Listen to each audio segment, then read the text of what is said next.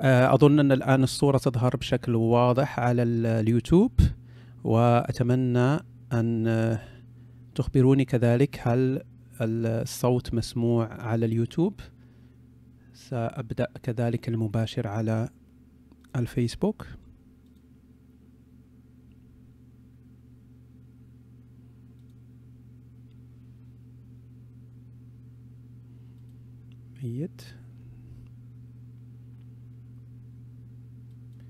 أوكي أظن أن الفيسبوك كذلك يعمل الآن بشكل جيد.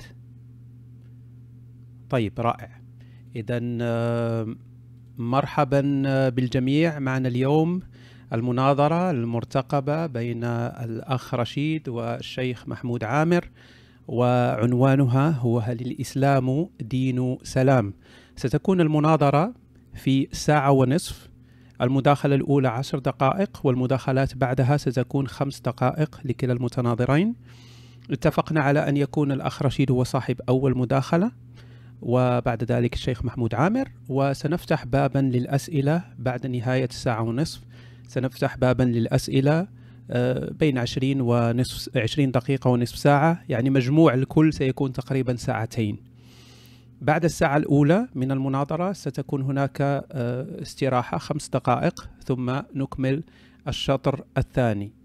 كي لا نتأخر كثيرا على المشاهدين والمستمعين نبدأ مباشرة بالمداخلة الأولى وهي للأخ رشيد عشر دقائق. تفضل. شكرا أخي هشام وتحية للشيخ محمود عامر وتحية للجمهور الكريم. سواء على الفيسبوك أو اليوتيوب أو أي مكان من مواقع التواصل الاجتماعي. طبعا عنوان المناظرة هو هل الإسلام دين سلام؟ حين نسأل هذا السؤال علينا آه، أن نحدد معايير لنعرف أو نقيم هل الإسلام دين سلام. من هذه المعايير علينا أن نعود لحياة المؤسس محمد ابن عبد الله. نفحص حياته هل كان رجل سلم وسلام؟ لأن فاقد الشيء لا يعطي. فإذا كان محمد رجل سلم حينها نجزم أو على الأقل سنفحص ما بعد ذلك ونقول أنه قد أتى بالسلم. أما إذا كانت حياته مخالفة للسلم حياة حرب حياة عنف حياة غزو فحينها لا يمكننا أن ندعي أن الإسلام دين سلام. وأيضا نعود إلى النصوص المؤسسة، النصوص المؤسسة هي القرآن والسنة ونفحص هذه النصوص، فإذا كانت هذه النصوص تحتوي على أوامر بالغزو بغزو الناس المخالفين في الدين بغزو القبائل المجاورة فحينها نجزم بأن هذا الدين ليس دين سلام. دعوني أبدأ بأول شيء آه، والعنوان هو هل الإسلام دين سلام؟ آه، من حياة المؤسس من حياة محمد بن عبد الله. هل عاش حياة السلم أم حياة الحرب؟ يقول النووي قد اختلف أهل المغازي في عدد غزواته وسراياه فذكر ابن سعد وغيره عددهن مفصلات على ترتيبهن فبلغت 27 غزاة و56 سرية. طبعا إذا أخذنا هذا الرقم وفحصناه فحوالي 83 عملية حربية. في ظرف يكاد لا يتجاوز تسع سنين الأخيرة من حياة محمد. إذا قسمنا هذا المجموع على هذه السنوات فتقريبا كل شهر ونصف بمعدل كل شهر ونصف عملية حربية. هل شخص عاش مثل هذه الحياة يمكن أن نعطيه جائزة نوبل للسلام مثلا ونقول أنه عاش حياة سلم وسلام. لقد عاش محمد حياة حرب عاش محاربا. أما في الفترة المكية فلم يكن مسالما لأنه أراد ذلك بل لأن الظروف أجبرته. أما آه، لو كان لديه نفس الجيش آه، كما في المدينة لكان عاش حياته كلها حياة آه، حرب. خلينا نأخذ من أقوال المؤسس أو من حياته أيضا.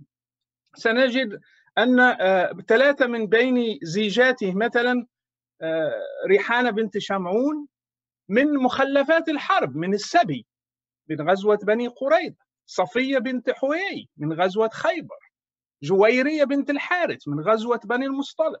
فإذا ثلاثة من زيجاته أو ثلاثة من أزواجه آه، هن نتائج هذه الحرب. فكيف يمكن أن ندعي أن الإسلام دين سلام وثلاثة من زوجات النبي أو من حتى زوجات لقب زوجات لا يصح. هي هن سبايا أخذهن بالعنف وبالحرب وبالسيف واقتسمهن مع باقي أصحابه. فكيف نقول أنه كان رجل سلم وسلام من أقواله أيضا من أقواله الصحيحة التي ثبتت عنه بالطرق التي اعتمدها المسلمون عن ابن عمر مثلا قال أن محمدا قال أمرت أن أقاتل الناس لماذا؟ هل اعتدوا عليه؟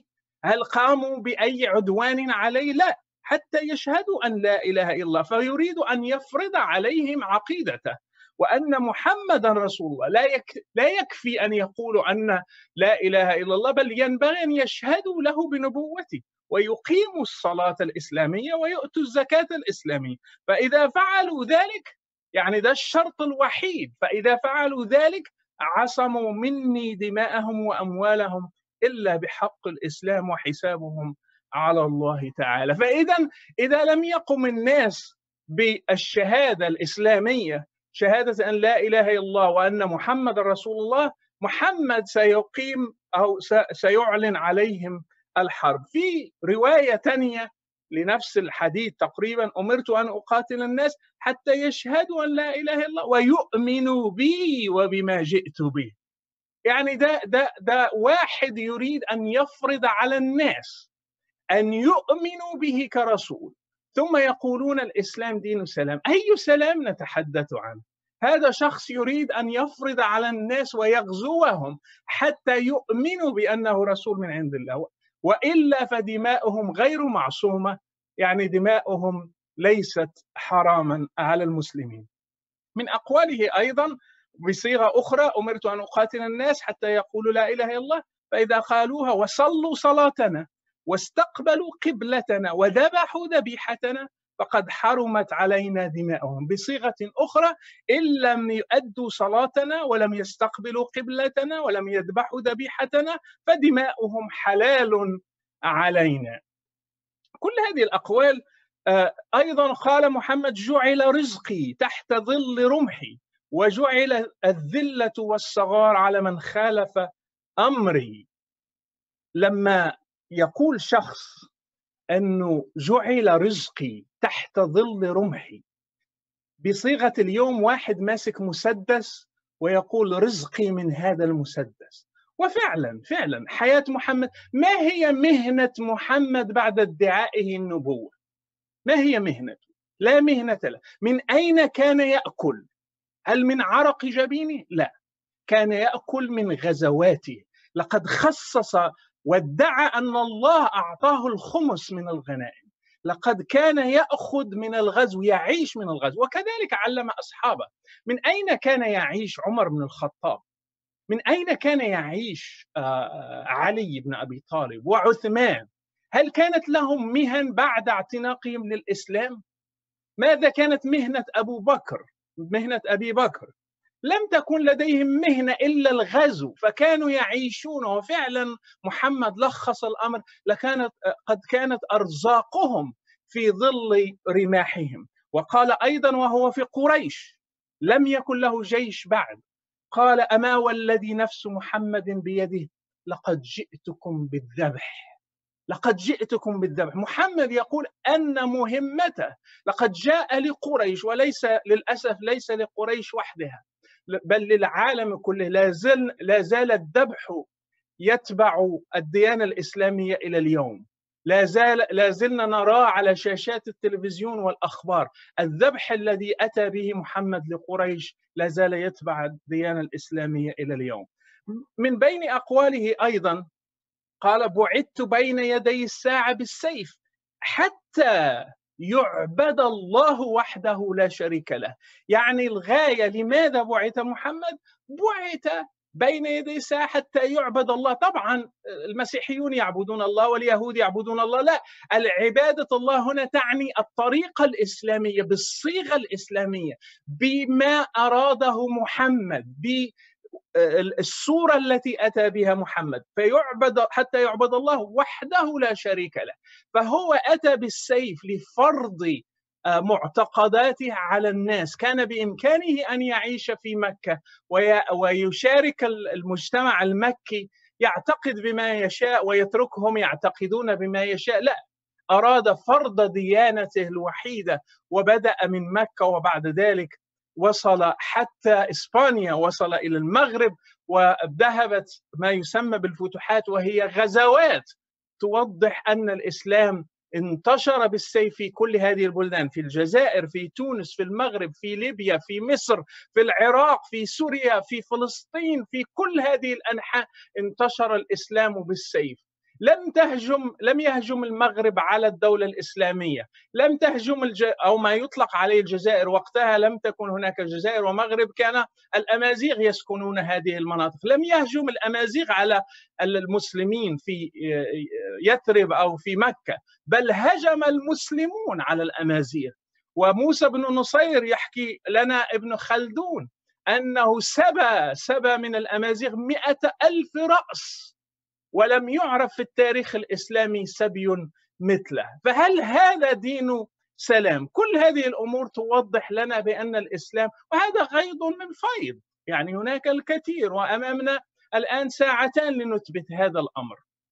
فالإسلام ليس دين سلام. من حياة المؤسس من أقواله من أفعاله من أفعال الصحابة ومن بعدهم الخلافة الأموية والخلافة العباسية. كل هؤلاء لم يثبتوا لنا أن الإسلام دين سلام بل أثبتوا لنا أن الإسلام دين عنف أتى بالسيف وأن أرزاق هؤلاء كانت تحت ظل رماحهم مثل العصابات. شكرا كانوا أخ رشيد. يشبهون قطاع الطرق. أشكركم شكرا أخ رشيد المداخلة. اكمل في البقية. أوكي. إذا هذه كانت المداخلة الأولى للأخ رشيد عشر دقائق. الآن سنسمع المداخلة الأولى للشيخ محمود عامر عشر دقائق. لكن ملخص سريع لما قاله الأخ رشيد هو الأخ رشيد تكلم عن حياة آه، الرسول محمد أنها لم تكن حياة سلام خاض الكثير من المعارك. الرسول كان في مكة مسالما لأنه كان مضطرا أما في المدينة تقو عندما تقوى أصبح محاربا. الرسول والصحابة ذكر الأخ رشيد أنهم كانوا يعتاشون من يقتاتون من الغزو بعد أن قويت شوكة المسلمين. آه، ذكر الأخ رشيد مجموعة من الأحاديث فيها التأكيد على على العنف ضد المخالفين وذكر كذلك الغزوات الإسلامية التي آه، توضح انتشار الإسلام بالسيف. تفضل شيخ محمود عامر معك عشر دقائق. الحمد لله محمد الحكم على الشيء فرع من تصوره. أنا عندي عنوان يقول الإسلام دين سلام كاستفسار يعني. إذا أنا عندي الإسلام وهذا هو الأصل في الموضوع. والسلام هذا فرع من الأصل. فالأول قبل ما نتكلم في الفرع لابد أن نتكلم في الأصل. والإسلام هو إفراد الله عز وجل خالق الخلق بالعبادة لأن ما أشار إليه المشارك وأن بالجهاد وما وما يعبر عنه بعبارات غير لائقة هو عندنا شعيرة من, شعائر من أعظم شعائر الإسلام وهو الجهاد. ونحن نفتخر وليس عندنا عورات. فكرية أو عقائدية نستحي أن نخفيها عن الناس. فما هو مفهوم الإسلام اولا عند المخالف؟ لأن الإسلام جاء في بداية بعثة الإسلام جاء الإسلام ليغير ما في البشرية من أفكار ومعتقدات وسلوكيات. الإسلام ما جاء ليسير واقع البشرية كما يدعي بعض الذين ضعفوا أمام كلام مثل كلام المشارك آه، رشيد أو كلام القساوسة والمستشرقين أو الفلاسفة فضعفوا. فقالوا كلاما لا يمت للإسلام بصله نحن نفتخر أن من شعائرنا الجهاد في سبيل إعلاء كلمة الله وهي كلمة التوحيد. نعم أمرت أن أقاتل الناس حتى يشهدوا أن لا إله إلا الله وأني رسول الله. الرسول صلى الله عليه وسلم. فإذا المناظر يبدو أنه يخالفنا في أصل الديانة وهو الإسلام. فبالتالي لابد أن يخالفنا في مفهوم السلام. فمفهوم السلام عنده لم يعرفه لنا لأن في الإسلام مفهوم للسلام غير المفهوم الذي يدعيه المشارك أو غيره. فالسلام عندنا أن يستسلم البشرية من الشرك أن تسلم البشرية من عذاب الله. هذا هو السلام عندنا وليس السلام المعني هو ما أشار إليه بالفتوحات الإسلامية وأنه دين عنف وأنه كذا وكذا وكذا. كيف؟ هل كانت البشرية قبل بعثة محمد صلى الله عليه وسلم كانت هانئة كما يزعم أو يفهم من كلام المشارك؟ هل البشرية الآن وليس للإسلام صولة وجولة عسكرية ولا صولة ودولة عظيمة تدافع عنه دفاع الأولين؟ هل البشرية عند رشيد حققت هذا السلام المزعوم؟ إنهم يتحدثون عن شرذمة حمقاء من من بعض المنتسبين للإسلام ما هم إلا رد فعل لأفعال دول هي في الأصل صليبية أو يهودية أو شيوعية. هل حققت أمريكا السلام الذي يتحدث عنه رشيد؟ هل حقق اليهود السلام في فلسطين؟ هل حقق الشيوعيين الشيوعيون السلام في بلاد الشيوعية وغيرها؟ إن في بلاد الإسلام لا يعرف في تاريخ الإسلام أن هناك عالما من علماء المسلمين اخترع أسلحة دمار شامل. يعني المسلمون حينما كانوا يحاربون سواء جهاد دفع أو جهاد طلب ونحن لا نستحي أن نقول نعم سيأتي وقت يكون في الأمة عزة ومكنة وقوة وستجاهد في سبيل ربها لإعلاء كلمة الله عز وجل. ليس إعلاء كلمة بشر ليس لأجل ثروات ليس لأجل غنائم. لأنه مدون عندنا ومعلوم بالضرورة في ديننا أن الجهاد إنما لإعلاء كلمة الله وليس لأي مغنم من مغانم الدنيا. وإن فعل ذلك البعض فأوكلوا إلى أنفسهم. من كان يقاتل في سبيل الله فهو هذا هو الإيه؟ هذا هو الجهاد الشرعي. الشاهد من الأمر. الدول التي تدعي السلام العالمي الآن من الانتهاكات لأنه ما في بقعة في الأرض الآن فيها حروب داخلية أو خارجية بفعل القوى العالمية كأمريكا ودول مجلس الأمن اللي سموها العظمى إلا في بلاد المسلمين. هات لي دولة نصرانية كده فيها فيها حروب. هات لي دولة شيوعية فيها حروب. بل الشيوعية في في الصين لما ظهر مجرد رغبة في التبت لأي نوع من الحريات معروف ماذا ماذا صنعت الحكومة الشيوعية في في الصين. ولم يتكلم العالم المتحضر ومنهم رشيد. وحينما دخل الروس إلى أفغانستان ماذا صنعوا؟ هو يتكلم عن بعض زوجات النبي صلى الله عليه وسلم سبايا. هو يغاير حقيقة التاريخ. لم يكونوا سبايا يا أخي. وإنهم كانوا رقيقا ومن السبايا ولكن أعتقهم وكان عتقهم هو مهرهم. وتزوجهم تزوجهن تزوجهم النبي صلى الله عليه وسلم. وكانوا أمهات المؤمنين. هذه التي تزعم أنها سبية هي من أمهات المؤمنين. لها من المكانة والرفعة والتقدير عند المسلمين ما لعائشه وحفصة. هذا الكلام الذي يشير إليه رشيد. ها تعال أنا أتكلم الآن من كتب اليهود وكتب النصارى. فمن اسفار اليهود يقولون في سفر التثنية وفي الإصحاح العشرين حين تقرب من مدينة لكي تحاربها استدعها إلى الصلح.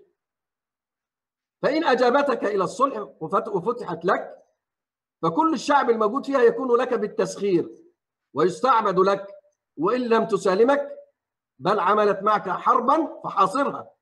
وإذا دفعها الرب إلهك إلى يدك فاضرب جميع ذكورها بحد السيف. وأما النساء والأطفال والبهائم وكل ما في المدينة كل غنيمتها فتغنمها لنفسك. وتأكل غنيمة أعدائك التي أعطاك الرب إلهك. أنا لن أتكلم في صحة النص من عدمه ولكن هذا موجود عند اليهود. هذا موجود. فإن كان هذا المقصود به جهاد لإعلاء كلمة الله التي جاء بها موسى عليه السلام وهي كلمة التوحيد لأن الأنبياء جميعا كلهم دينهم واحد وليس كما يزعم رشيد. دين الأنبياء جميعا كلهم واحد. أتباع الأنبياء هم الذين حرفوا. أتباع موسى هم الذين حرفوا. أتباع عيسى عليه السلام هم الذين حرفوا. كما حرف أتباع بعض أتباع محمد وأشركوا بالله. في طوائف منتسبة للمسلمين أشركت بالله عز وجل وعبدت من دونه.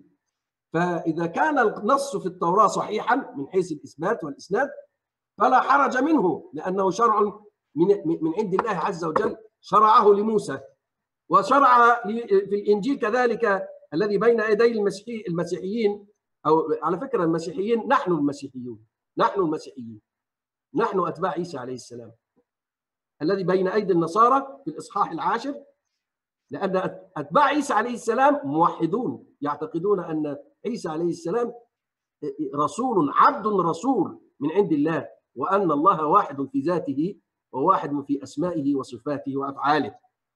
ولم يلد ولم يولد. فنحن نحن المسيحيون الذين نتبع المسيح عليه السلام. أما هؤلاء المعاصرون هم لا يتبعون المسيح عليه السلام. فما جاء المسيح عليه السلام بإثبات بنوة الله لله عز وجل أو لصاحبه. وهذا شيء يعني موضوع في غيرها.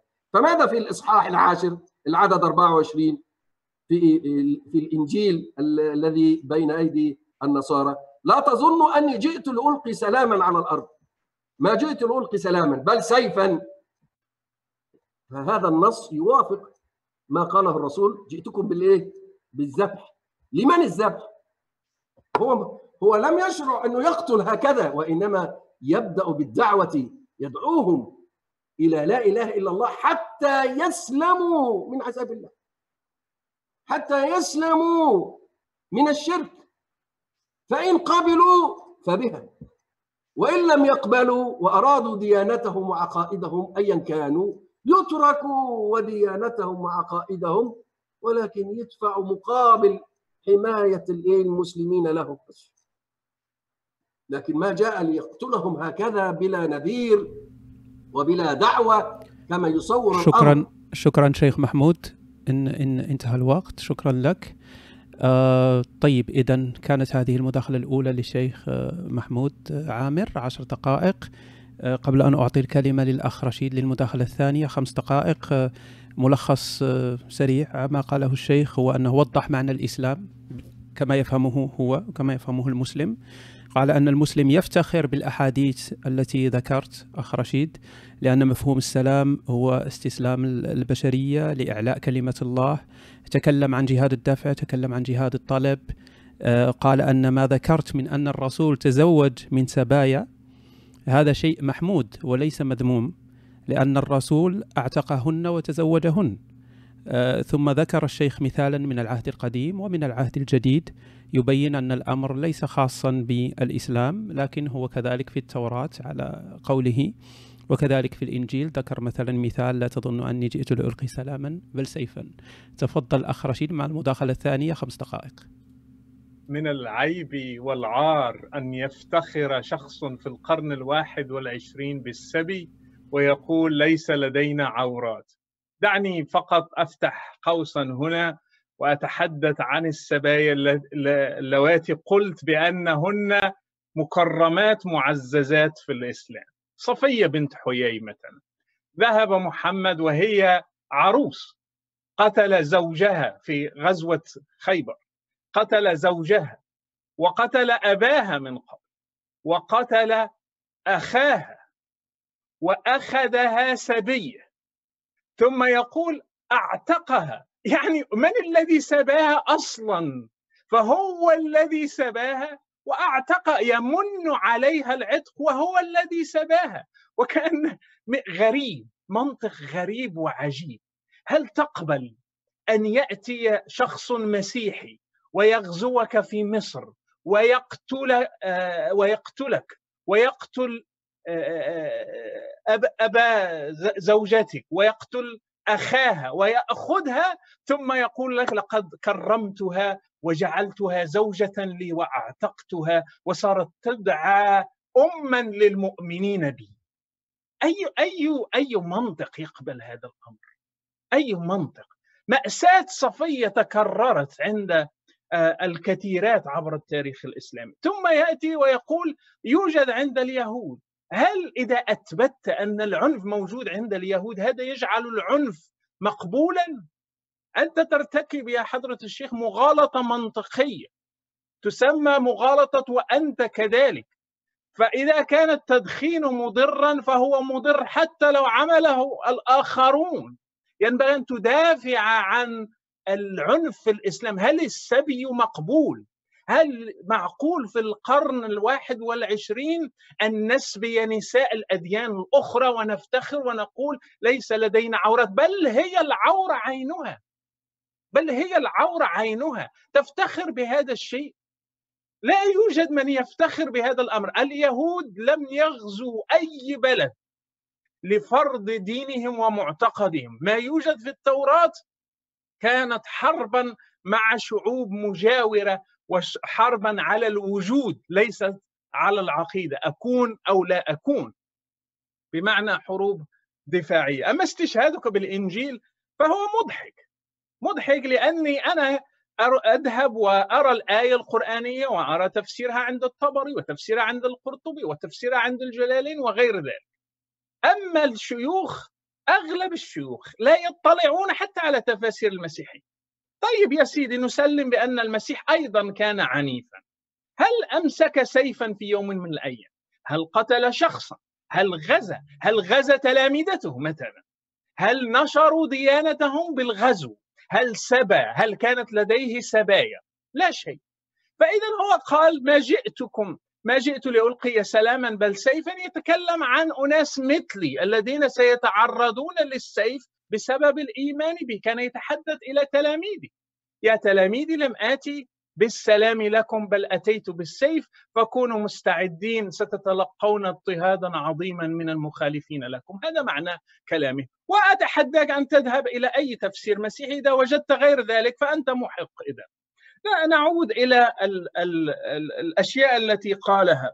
قال هل ما هو مفهوم السلام؟ مفهوم السلام مفهوم عالمي. لا يمكن أن تخترع مفهوما خاصا بك وتقول هذا مفهومنا نحن المسلمون للسلام. لا السلام هو الأمان أن يعيش الإنسان في أمان وهو حر أن يعتقد ما شاء وليس لك الحق في أن تجبره على أن يعتقد مثلك.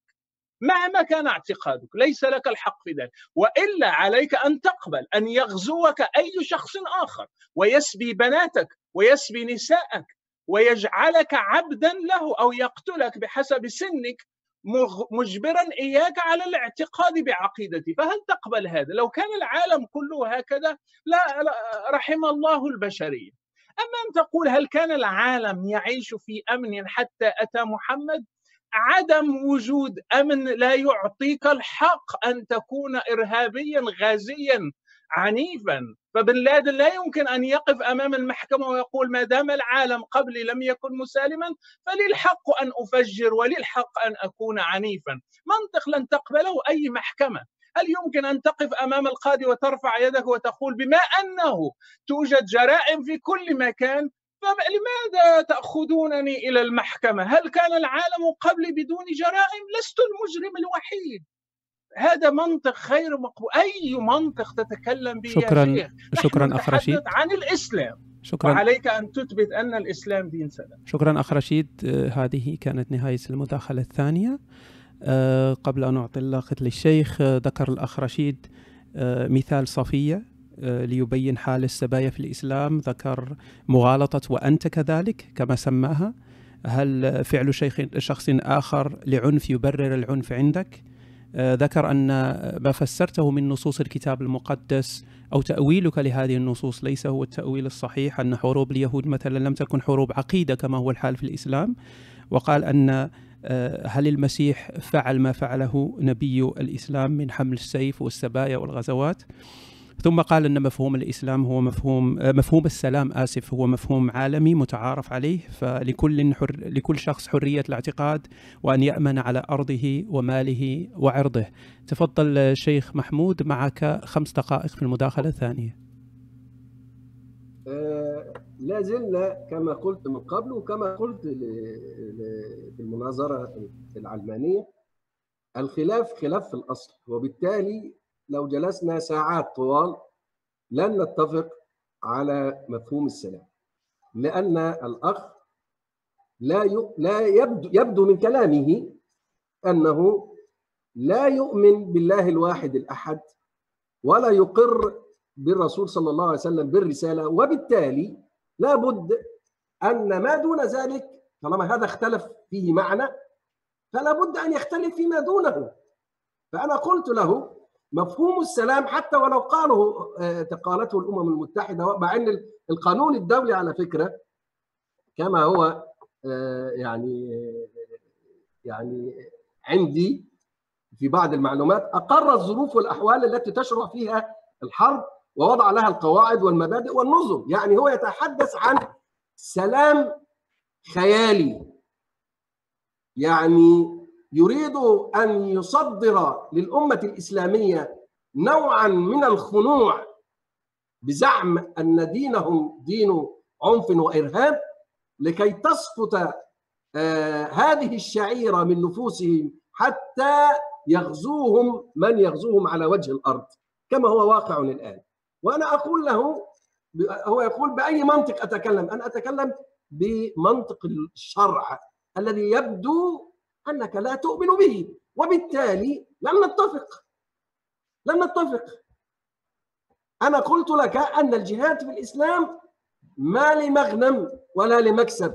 وإن وإن شرعت لنا الغنائم شرعت لنا أخذ الغنائم وتوزيعها بضوابط آه، آه، معينة كما جاءت في الشرع. لكن هذا ليس هو القضية في المناقشة. ليس هو القضية يتكلم عن الرق نعم إذا جاء العالم ومنع الرق نحن أول من نمنعه طالما سنعامل بالمثل لكن إذا خدعنا الناس خدعنا أعداؤنا وسبوا نساءنا كما كما حدث في في العراق وكما حدث من انتهاكات الأعراض والى اخره أين رشيد من هذا؟ أين كان؟ أين هو رشيد وأمثاله؟ ثم أنا أتكلم هل كان في الأمة الإسلامية من اخترعوا أسلحة دمار شامل؟ كما آه، فعل أتباع الديانات الرسالات أتباع الديانات الأخرى اليهود والنصارى. بل المسلمون يتعاملون بالسلاح الذي بين أيدي خصومهم. لم يوجد عالم اخترع من المسلمين اخترع الذرية مثلا أو الهيدروجينيه أو الأسلحة الكيماوية أو أو, إلى آخره. الرجل يتكلم عن صورة ويبدي لنا أن العالم الذي يعيش فيه هو عالم سلمي ويوافق ويسعه للآخر والى آخره. هذا عندنا يا أخي. ولكن حينما تكون كلمة الإسلام هي العليا ترك الناس وما يدينون. تركهم. وجعل من يعتدي على غير المسلم آه، جعل له عقوبة دنيوية وعقوبة أخروية. ما ترك غير المسلمين هملا في المجتمع في مجتمعات تحت ولاية المسلمين. لكنك تتكلم في منطق نعم منطقك ليس منطقا شرعيا. وسنختلف نعم سنختلف. دين الإسلام نعم دين سلام. بأي مفهوم؟ بمفهوم الإسلام وليس بمفهومك أنت. فأنت تتحدث عن عن عن سلام كما يتكلم أفلاطون أظن ولا ما أدري صاحب المدينة الفاضلة. واحد بيتكلم عن صورة خيالية لأن تاريخ الحروب في البشرية منذ خلق البشرية منذ أن قتل هابيل قابيل هابيل. هذا؟ هذا قتل فموجود الحرب موجودة في البشرية لا يستطيع مثل رشيد ولا غيره أن يمنعها. والاسلام جاء ليتعامل مع واقع. ناس بشرية لها نظم في الحروب ولها نظم في الرق ولها نظم في في السبايا والغنائم وإلى آخره. الإسلام ما جاء ليشرع تشريعا جديدا بل أضاف بعض بعض الايه الأحكام التي تجعل من الحرب فيها نوع من الايه من الرحمة. هو ما طلب منه شيء. إذا كان في المسلمين منع وقوه قال لا قل لا إله إلا الله. ما يريد أن يشهد بالإسلام خلاص. ادفع جزية خلاص. وياخذ بعضه ويمشي. مش عايز يدفع جزية. شكرا شيخ محمود. فنحن يا أخي شكرا لك شيخ. حينما نتكلم عن عن السلام نتكلم عن السلام بمفهوم القرآن ومفهوم السنة وليس بمفاهيم البشر. شكرا شيخ محمود. آه اذا هذه كانت المداخلة الثانية من خمس دقائق. آه شيخ محمود آه تكلم عن المواثيق الدولية انها هي كذلك فيها حالات تشرع فيها الحرب. قال أن هدف الجهاد ليس الغنيمة والمسلمون يعاملون الناس بالمثل. إن, إن توقف الناس مثلا عن أخذ السبايا سيكون المسلمون أول من يتوقف عن أخذ السبايا. ذكر كذلك حماية الإسلام للذمي الذي يعيش في أرض الإسلام.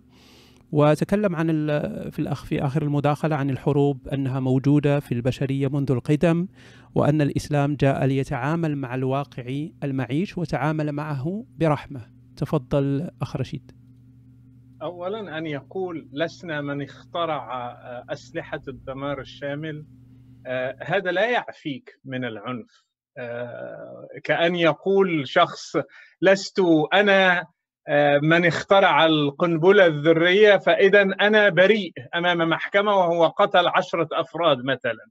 هذا لا لن يبرئه أمام الله. أنت متهم بقتل عشرة أفراد حتى لو كنت لم تخترع القنبلة الهيدروجينية أو الدر فإذا الإسلام متهم بالعنف والغزو ولا يستطيع أصلا المسلمون أن يخترعوا هم في ذيل قائمة العالم الآن. لا يخترعوا. حتى ما تتحدث به يا شيخ الآن وتستخدمه في الإنترنت ليس من اختراع المسلم فهم لم يخترعوا أي شيء هم مستهلكون لا مخترعون. والقوانين الدولية تؤطر حتى الأسلحة الكيماوية أو الأسلحة الهيدروجينية أو الأسلحة الدمار الشامل. لو كان عند المسلمين ما عند ما عند إسرائيل مثلا أو ما عند أمريكا لكان العالم الآن في خبر كان. الآن الشيخ يقول أفتخر بالجهاد. طب لماذا لا تقوم به؟ أنا أطالبك الآن أن تقوم بالجهاد بجهاد الطلب أن تذهب مثلا إلى السودان وهي جنبك في مصر وتعلن عليهم جنوب السودان المسيحية النصرانية أو تذهب للكاتدرائية. عندك المسيحيون جيرانك ربما. فاذهب فاغزهم احمل سكينك واذهب إلى أقرب جار لك وقل له إما أن تسلم أو تعطي الجزية أو أقتلك، لماذا لا, لا, لا تقوم بهذا؟ لأنك مضطر لأنك لن تستطيع. فالعالم أرغم الإسلام عن التخلي على التخلي عن الرق. القرآن ليس هو من لغى السبي. المسلمون استمروا في السبي. العالم أرغمهم على الامتناع عن السبي. لن تستطيع الآن ممارسة السبي. لن يستطيع أي بلد إسلامي.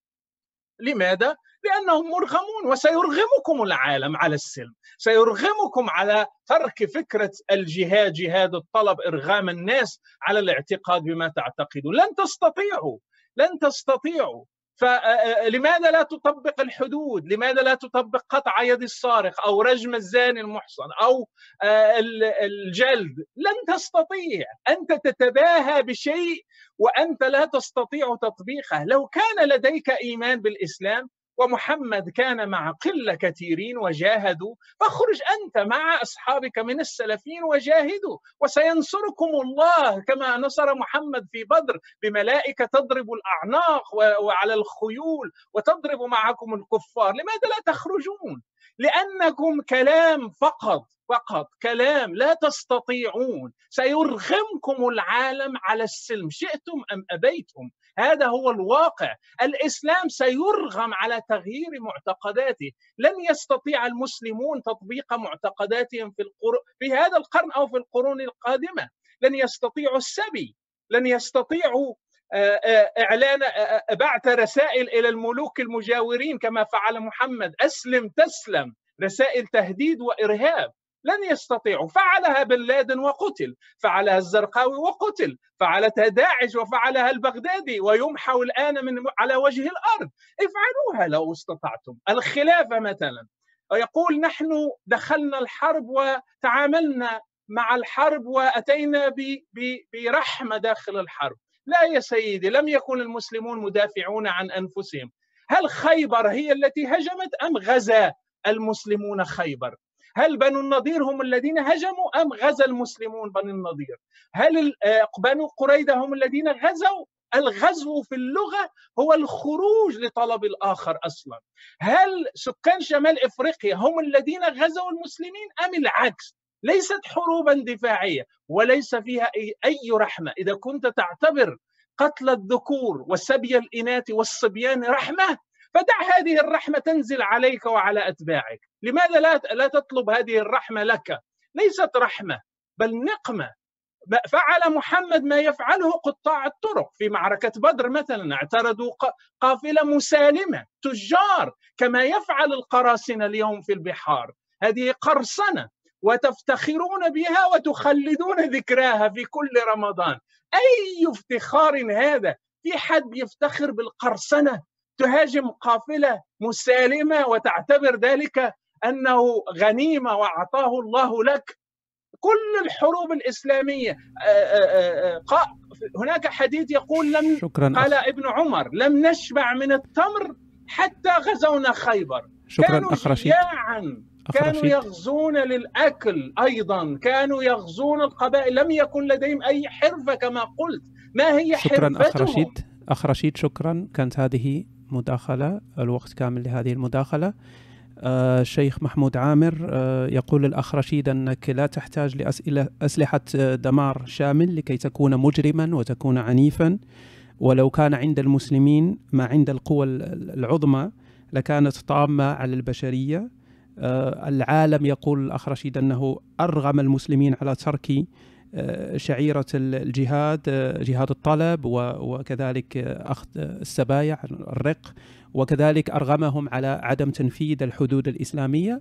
وفي آخر المداخلة تكلم عن حروب المسلمين أنها لم تكن حروبا دفاعية بل كانت حروبا هجومية كان هجوما وغزوا وليس دفاعا عن النفس. تفضل شيخ محمود عامر. يا أخي الفاضل طبعا يبدو أن المشارك ليس مسلما كما كنت أعتقد ويبدو أنه يجيد الدفاع عن اليهود والنصارى أكثر من دفاعه. آه، ويفتعل أو يختلق تاريخا مزيفا. فما أجلي ال- اليهود وما حرب اليهود إلا لما نقضوا عهودهم مع رسول الله صلى الله عليه وسلم. ومع ذلك أنا قلت له أن هذا مسألة فرعية. يبدو أنه لا يؤمن بالله الواحد الأحد الفرد الصمد الذي لم يلد ولم يولد ولا يقر بالرسول صلى الله عليه وسلم بالرسالة. وبالتالي أي مناقشة لا لا لن لن لن تثمر عن نق- نقاط اختلاف. أما مسألة آه، اذهب للكاتدرائية وكذا طبعا هو ما أدري يعلم أو لا يعلم أن أن النصارى في مصر وفي بلاد المسلمين ما هم آه، مستأمنون وبالاصطلاح الشرعي أهل ذمة وهم شركاء للمسلمين في أوطانهم ولا يجوز التعدي عليهم وهو يعلم هذا.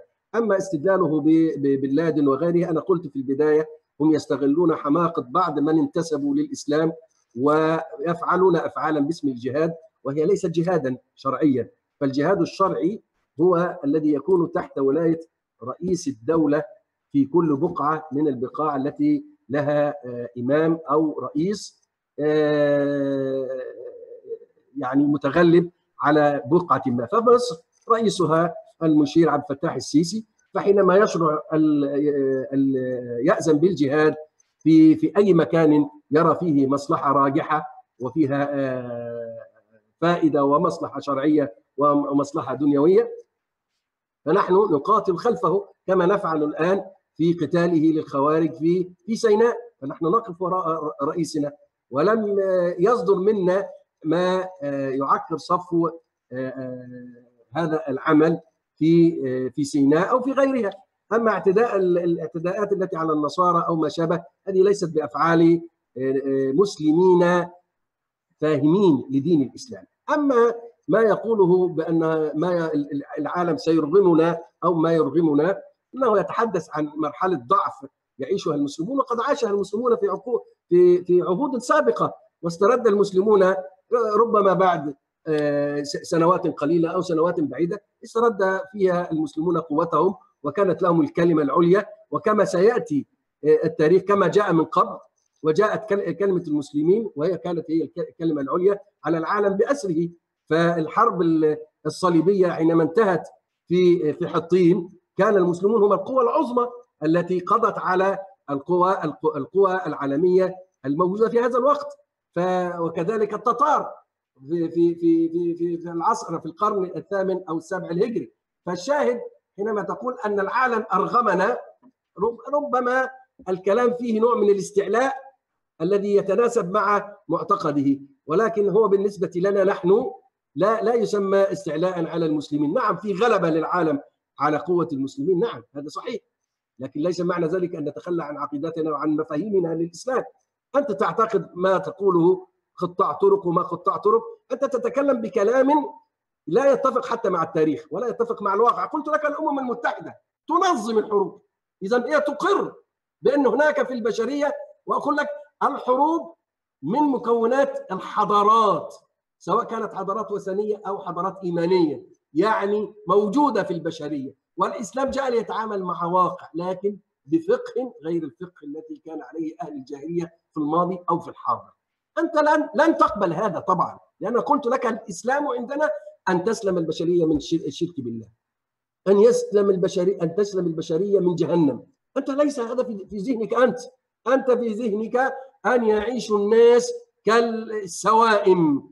يعبدون فأرا يعبدون بقرة يعبدون صليبا يعبدون صنما يعبدون وثنا ولكن لا لا لا, لا, يعتدى عليهم. هذا أصلا غير متحقق أصلا.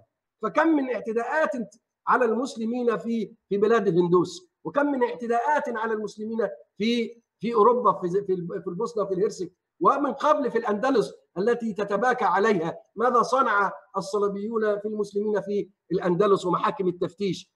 يا رجل الصليبيون في الحرب العالمية ما ماذا صنعوا؟ أكثر من من كم مليون؟ أكثر من أظن 40 مليون تقريبا.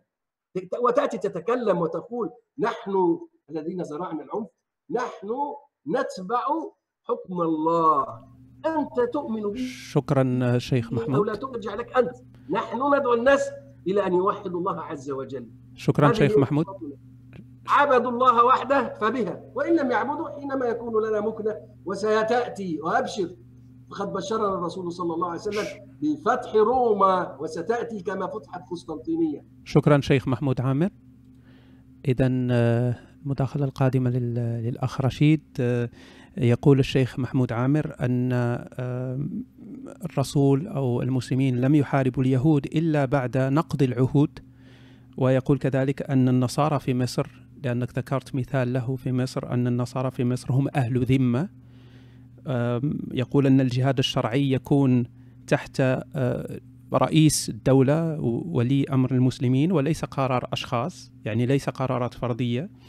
ويقول أن إرغام العالم الذي للمسلمين الذي تكلمت عنه ما هو إلا حالة ضعف يعيشها المسلمون اليوم وعاشوها في الماضي وتغيرت الأمور بعد ذلك للأحسن لصالح المسلمين فممكن أن يتحول الأمر كذلك في المستقبل للمسلمين. وقال مرة أخرى أكد على هذه النقطة أن الحروب من مكونات الحضارات والإسلام جاء ليتعامل مع الواقع. فالإسلام كما قال الشيخ محمود هو أن تسلم البشرية من الشرك وجهنم وليس كما تفهم أنت هذا الموضوع. تفضل عزيزي. من يرغم الناس على الاعتقاد بمعتقده بحد السيف مجرم وإرهابي. ما الفرق بينك وبين داعش الذين تقول أنهم لا يمثلون الإسلام؟ الفرق أنهم يعتقدون بذلك وينفذونه على أرض الواقع. أما أنت فتعتقد به ولا تستطيع أن تنفذه على أرض الواقع. هذا هو الفرق فقط. قلت بأن لا ينبغي أن يتم الجهاد تحت رئيس دولة. داعش كان لديها رئيس كان لديها البغدادي فلماذا لم تلتحق بهم؟ الفرق هم كانوا ينفذون الحدود على أرض الواقع. على الأقل هم يعتقدون بها وينفذونها. وأنت لا تستطيع لم تستطع تنفيذها. تقول عن الرئيس عبد الفتاح السيسي أنه هو الخليفة يعني هو رئيسك ولي أمرك متى كان الإسلام يشرع الرئاسة وصناديق الاقتراع والديمقراطية؟ متى؟ في أي صورة؟ في أي حديث موجود هذا الأمر؟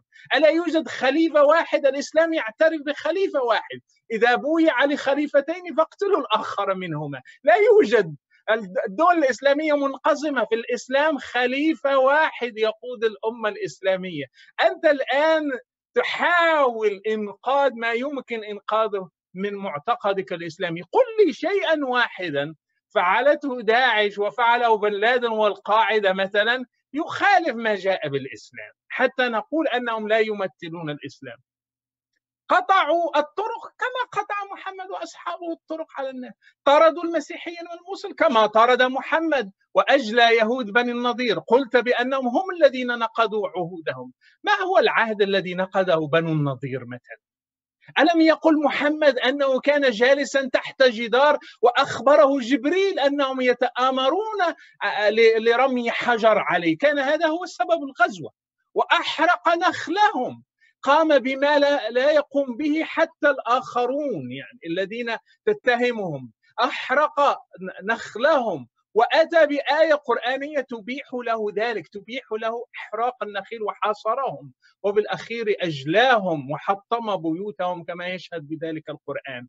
أي جرم ارتكبه الأمازيغ مثلا في حق المسلمين؟ حتى ذهب المسلمون إليهم وسبوا نساءهم. بل إن عمرو بن العاص أجبر سكان ليبيا على بيع أبنائهم ودفع الجزية. أي شيء لا النصارى عندنا في مصر أنهم مستأمنون. بأي بأي حق مستأمنون؟ أهل ذمة من قال لك أنهم أهل ذمة؟ هم مواطنون مصريون. ليسوا أهل ذمة لا يدفعون لك الجزية عن يد وهم صاغرون. قل لي أي أي هل لو قتلت مثلا في الإسلام لو قتل مسلم كافرا ما هو عقابه؟ هل يقتل مسلم بكافر مثلا؟ هل العقاب نفس الشيء؟ هل تت... هل تؤمن بتساوي الدماء في الإسلام مثلا؟ يتساوى دمي مع دمك مثلا؟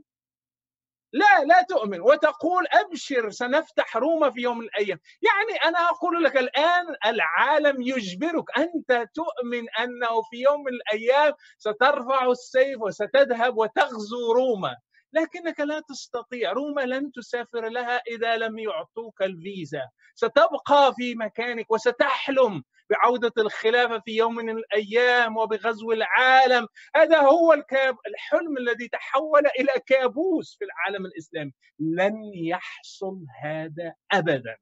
هي أمانيكم. لن تحصل. لن تحصل. هي معتقدات أكل عليها الدهر وشرب أفيقوا يرحمكم الله. استفيقوا يرحمكم الله. لن يحصل هذا. العالم تغير. الآن دول وحدود ومطارات وطائرات. ذهب وقت السيف ووقت نغزو ونقت نأخذ سباياهم وتعالى إلى بنات الأصفر. ذهب كل هذا تبخر. تقرأه في المجلدات خلفك لكنه لن يكون واقعا أبدا. لن نعود للقرن السابع الميلادي. انتهى هذا العصر لكن الشيوخ شيوخ السلفية بالذات لا زالوا يعيشون لا زالوا يعيشون في الماضي مع أبي بكر ومع عمر ويعيشون الاماني التي لن تتحقق على أرض الواقع. ولذلك نريد مثل هذه المناظرة حتى نعري للناس أفكاركم حتى يروا بشاعة أفكاركم وأنتم تعيشون في القرن الواحد والعشرين وتستخدمون وسائل التكنولوجيا في القرن الواحد والعشرين التي بالمناسبة اخترعها الغرب الكافر ومع ذلك لا تريدون أن تستفيقوا وترموا تلك المعتقدات وتقولوا لقد انتهى وقتها وولى زمن شكرا أخ رشيد. شكرا لك. إذا الآن مع المداخلة للشيخ محمود عامر. هو يقول الأخ رشيد شيخ محمود أن لا يوجد فرق بينك وبين داعش أنكما معا تعتقدان نفس الشيء لكن هم ينفذون وأنت لا تنفذ. هذا هو الفرق.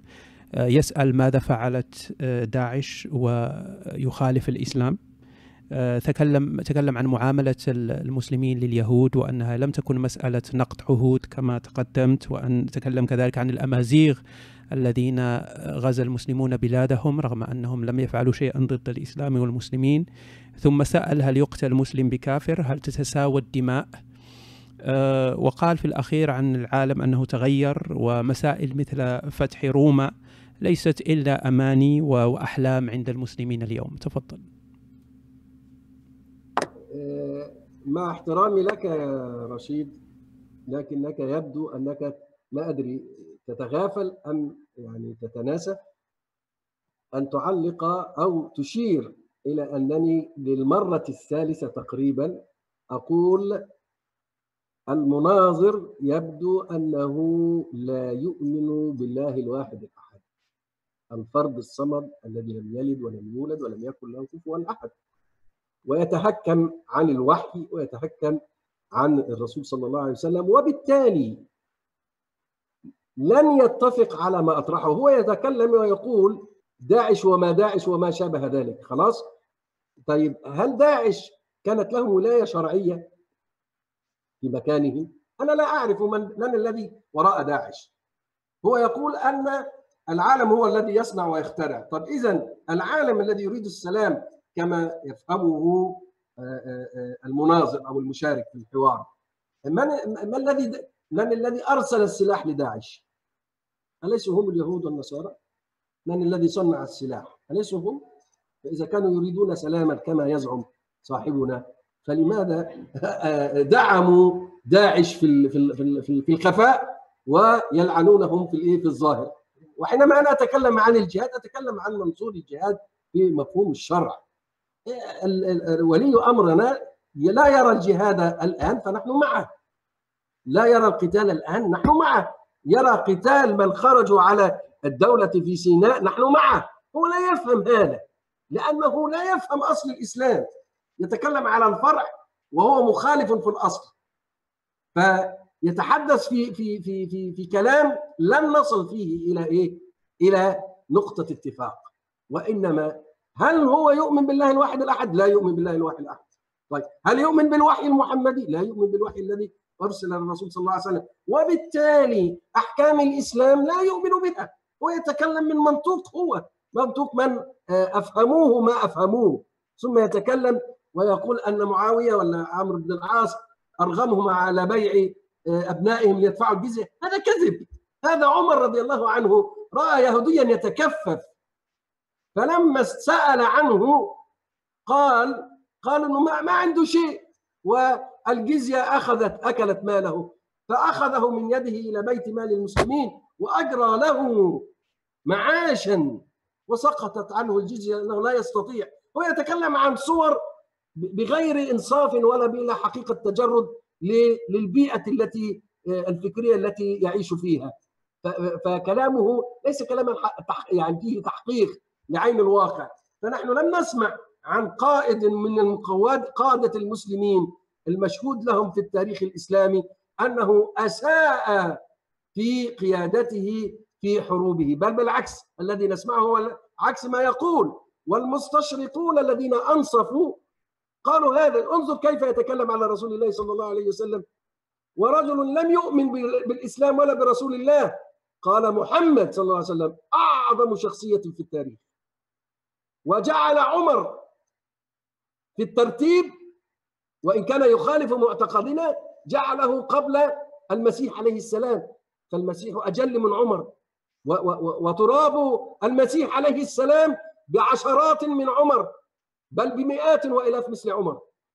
ومع ذلك وهو رجل لا يؤمن بالإسلام جعل على رأس المئة العظماء محمدا صلى الله عليه وسلم. وكذلك عمر جعله في الترتيب أقد أولى من المسيح على خلاف ما نعتقد. فهو يتكلم بحقد دفين على الإسلام وأهله وعلى رسول الإسلام صلى الله عليه وسلم وهذا يتفق مع عقيدته وهو شأنه ويتكلم ويتسخر أن العالم الآن هو الذي يجبر. نعم القوة ليست مع المسلمين الآن. هل أنا قلت لك أن القوة معنا؟ هل قلت لك في فتح رومية بعد شهر ولا بعد شهرين؟ أنت تقول هذه أحلام. لم تكن أحلاما يا صاحبي. حينما آه، بشر الرسول صلى الله عليه وسلم بفتح فارس والروم وقد كان وجاءت آه، وجاء عرش كسرى إلى إلى أمير المؤمنين وكذلك عروش الروم. أين كان العرب في في قبل الإسلام؟ كانوا شراذم في في في داخل الجزيرة العربية فإذا بهم يفتحون الدنيا وينشرون العدل والإحسان وينشرون اهم هو التوحيد أي توحيد الله عز وجل الذي سيحاسب الله عز وجل البشرية عليه. هذا هذا لا, لا ليس في ذهن المناظر وليس في ذهن شكرا. المنسق يبدو فالكلام يا أخي لن نصل فيه إلى نقطة اتفاق لأن أصل الفكر مختلف فيه وهو توحيد الله جل وعلا شكرا شيخ محمود. بعثة أو آه، بعثة الرسول صلى الله عليه وسلم كخاتم الأنبياء والرسل. شكرا شيخ محمود عامر. اذا آه، أخ رشيد آه، معك الآن المداخلة لكن ملخص سريع لما قاله الشيخ. قال أن داعش ليس لها قاعدة شرعية. آه، قال أن اليهود والنصارى هم من أرسلوا السلاح لداعش في الخفاء. فأن فهي مؤامرة وليست آه، كما كما قلت أنت. آه، المسلم هو دائما مع ما قال به ولي الأمر. إن رأى ولي الأمر في الجهاد مصلحة, مصلحة للمسلمين فعل المسلم ذلك فهي ليست قرارات شخصية. وقال أن كلامك غير صحيح عن إذلال الكافر من المسلمين الذين قادوا الحروب. ذكر مثال عمر وتعامله الحسن مع هذا اليهودي الذي لم يستطع دفع الجزية فجعل له مبلغا من بيت مال المسلمين. آه، ثم تكلم كذلك عن المئة العظماء. قال أن نبي الإسلام على رأس القائمة بل وعمر آه، قبل المسيح في ذلك. ويجب أن لا نستغرب من فتح روما فقبل ذلك استغرب المسلمون من فتح بلدان أخرى وفتحوها. إذا هي مسألة وقت آه، فقط. تفضل أخ رشيد. يمكن أن تعيش في الأوهام ما كما تريد لكن لن يتحقق. ستموت ويموت أولادك وأحفادك ولا لا يوجد لا روما ولا هم يحزنون. آه، بالنسبة قلت كلامي غير صحيح سأوثق لك كلامي. آه، موجود في فتوح البلدان الجزء الأول 256 كتب يقول البلاذري آه، هو مؤرخ فارسي من القرن التاسع أن عمرو بن العاص كتب في شرطه إلى أهل لواتة من البربر من أهل برقة وهي ليبيا حاليا أنا عليكم أن تبيعوا أبناءكم ونساءكم فيما عليكم من الجزية.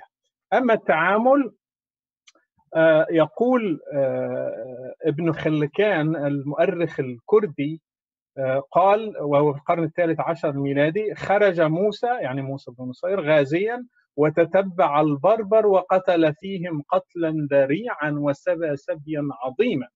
ويقول ابن كثير ولم يسمع في الإسلام بمثل سبايا موسى بن نصير أمير المغرب. أما ابن خلدون فيقول موسى بن نصير لما فتح سقومة وهي جنب فاس كتب إلى الوليد بن عبد الملك أنه صار لك من سقومة مئة ألف رأس. فكتب إليه الوليد بن عبد الملك ألف مئة ألف رأس يعني مئة ألف بين من الرقيق. ويحك إني أظنها من بعض كذباتك فإن كنت صادقا فهذا محشر الأمة كل هذا الكلام موثق موجود في كتب كثيرة فلا داعي لأن تدعي أن المسلمين عاملوا الكفار معاملة جيدة. ويعطي مثالا بعمر. ذكرني بأحد الأشخاص كان يسرق الناس ويعترض آه، طريقهم. وعندما لمته كان في حينا فذهبت إليه ولمته وقلت له عيب عليك ما تفعله؟ قال لي أنا ابن ناس ابن حلال. آه، آه، في ذلك اليوم في هناك فتاة اعترضت طريقها وأخذت كل مالها وبعد ذلك رأيت أن ليس لديها آه، بقايا مال حتى تأخذ الحافلة فأعطيتها ثمن الحافلة. ال ال ال الأموال التي أعطاها عمر من أين أخذها عمر؟ هي من سرقاتهم من الغزو والنهب. من من أموال التانيين يفرضون عليهم الجزية ويغتنمون. فهي أصلا سرقة. فأن تمن على الناس أن المسلمين أعطوا كافرا من مال بيت المسلمين. أصلا قل لنا من أين أتى هذا المال؟ نعود إلى الجملة التي يكررها. أنت لا تؤمن بالإله الواحد الأحد فنحن مختلف. حضرة الشيخ أنت اتفقت على موضوع المناظرة وهو هل الإسلام دين سلام؟ لا يهمك وليس من شغلك أن تنقب بماذا أؤمن به. إن شاء الله أؤمن بأي شيء. هذا ليس شأنك. شأنك أن تثبت لي أن الإسلام دين سلام أن تقول أنه عليك أن تؤمن بمحمد أنت لا تؤمن بأنه دين من عند الله. أثبت لنا أولا أن محمد مرسل من عند الله. ثم نؤمن به. لا نبدأ بالعكس. نؤمن به ثم نناقش. أي منطق هذا؟ أولا هو قاطع طريق ومعترض وغازي وناهب أموال استخدم اسم الله لتحقيق نزواته. استخدم اسم الله حتى ينهب الشعوب والقبائل المجاورة. استخدم اسم الله حتى يأخذ الخمس من الغنائم. استخدم اسم الله حتى يستحل نساءهم وكم في التاريخ من شخص استخدم اسم الله حتى يضفي شرعية على أفعاله القبيحة؟ نحن بالنسبة لنا محمد ليس رسولا من عند الله. اثبت لنا. كان غازيا كان ذابحا. جئتكم بالذبح. جاء بالذبح. لم يكن مرسلا من الله. لم يكن يهمه أن ينقذ فلان من النار أو علان من النار. كانوا يأكلون. هذا قوتهم. جعل رزقي تحت ظل رمحي. بدون رمحي سيموت محمد. لقد تحالف مع الصعاليك. مثل قبيلة غفار وأبي ذر الغفاري كان من الصعاليك وقطاع الطرق. فحول ما كان يفعلونه حوله إلى عنف مقدس سماه الجهاد. عنف صار تحت اسم الله وتحت راية التوحيد المزعوم. لو كان يدعو إلى الله لكان مثل المسيح كان يدعو ويبشر ويجول في كل مكان. هل احتاج إلى سيف؟ ومع ذلك انتشرت المسيحية. مات أصحابه شهداء في سبيل كلامهم. لماذا لا يفعل ذلك لو كان يهمه فعلا مصير الناس؟ لماذا لا يجول ويعلم الناس ويترك الناس؟ من يريد أن يؤمن فليؤمن ومن أراد ألا يؤمن فلا يؤمن. هذا شغله. أما أن تكون أنت الرقيب علي شكرا. وعلى سبعة مليار في العالم وتريد أن تجبرهم على الإيمان بمعتقداتك فهذا جور وهذا اعتداء شكرا. على حريتك شكرا أخ رشيد. آه للإشارة بعد المداخلة القادمة للشيخ محمود عامر ستكون هناك استراحة خمس دقائق ثم نكمل بعدها المناظرة. آه الأخ رشيد ذكر أمثلة من المعاملة السيئة لأهل الذمة.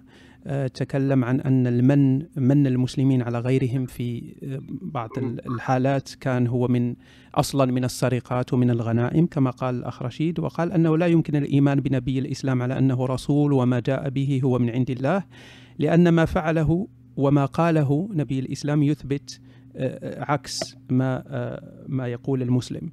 ويقول في الأخير أن المسيحية انتشرت دون سيف بعكس الإسلام. تفضل شيخ محمود.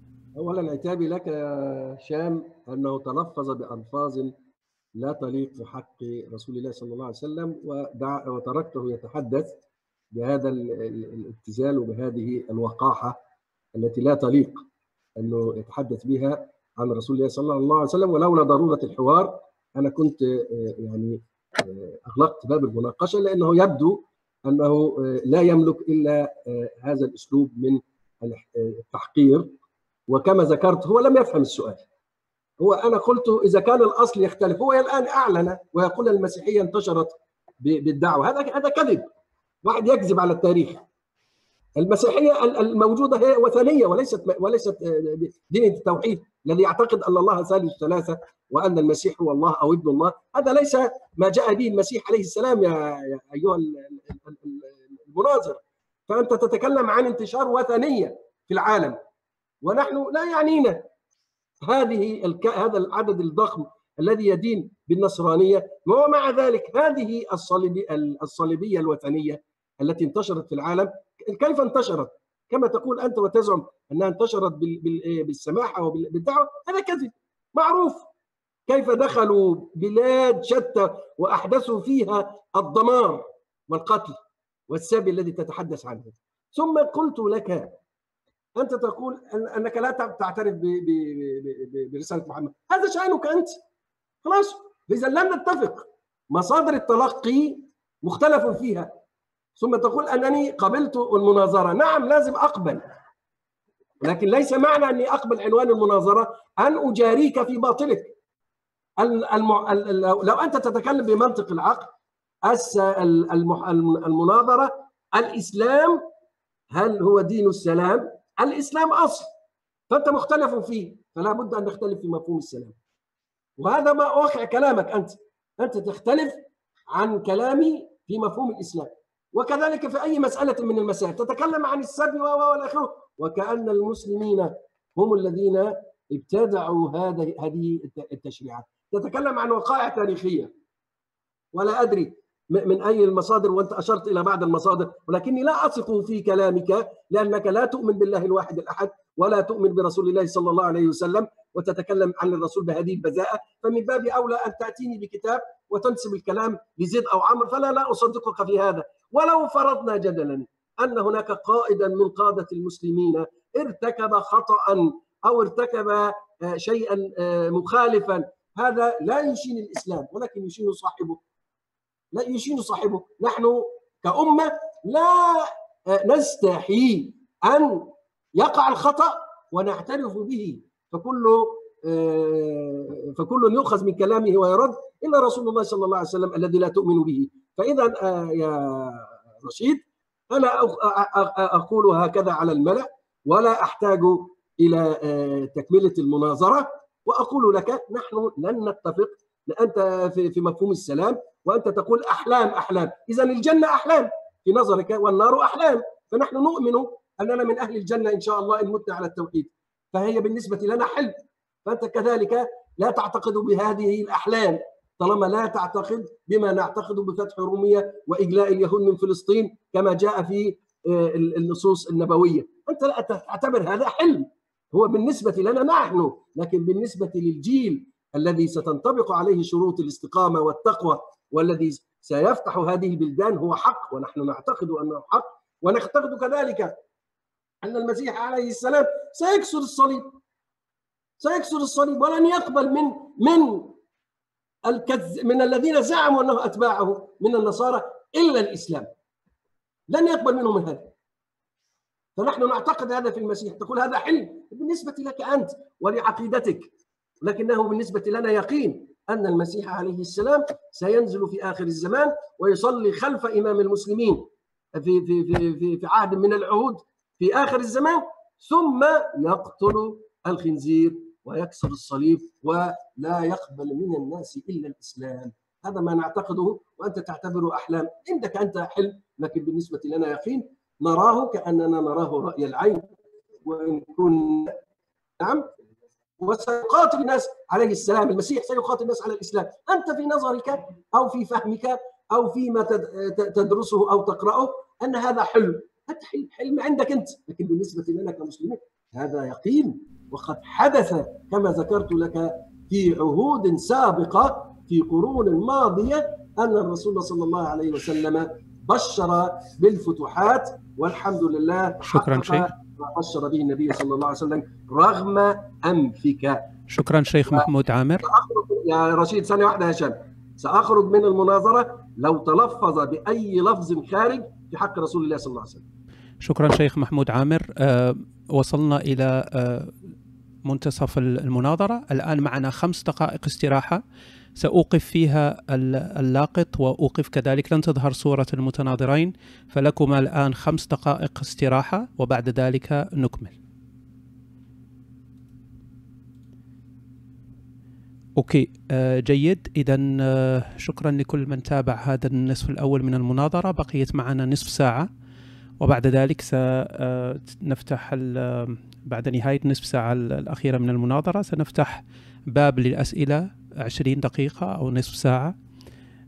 شكرا لكل من تابع وأتمنى أن تكون كل ما يكتب من من تعليقات سواء على اليوتيوب أو على ال Paltalk أن تكون فيها فيها احترام للمتناظرين.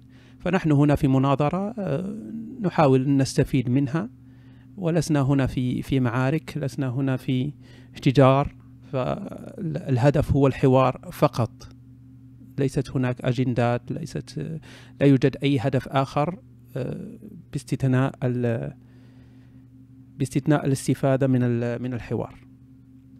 إذا سننتظر خمس دقائق بعد الراحة للمتناظرين ثم نكمل بعد ذلك. للإشارة ستكون هناك كما قلت فرصة لطرح الأسئلة بعض الإخوة تطوعوا لجمع الأسئلة. ستكون الأسئلة بالتناوب مع المتناظرين. يعني سؤال يطرح على الأخ رشيد لأنه هو صاحب أول مداخلة. ثم سؤال على الشيخ محمود عامر. وسنحاول أن نطرح أكبر قدر من الأسئلة. ثم ننهي المناظرة. إذا بقيت معنا تقريبا نصف ساعة نصف ساعة للمناظرة ونصف ساعة للأسئلة.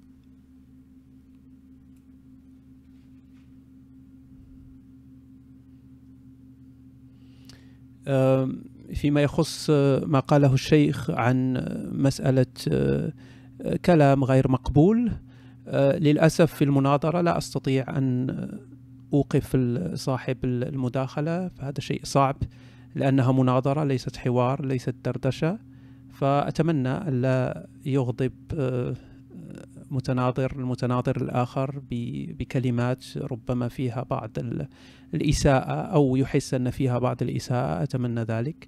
لكن هذه مناظرة لا أستطيع أن أوقف المتناظر أثناء مداخلته. لا أستطيع فعل ذلك. فإذا أتمنى أن تسير الأمور بشكل جيد. لحد الآن أظن أن الأمور تسير بشكل رائع. فأتمنى أن نكمل المناظرة بهذا بهذه الطريقة أو أفضل.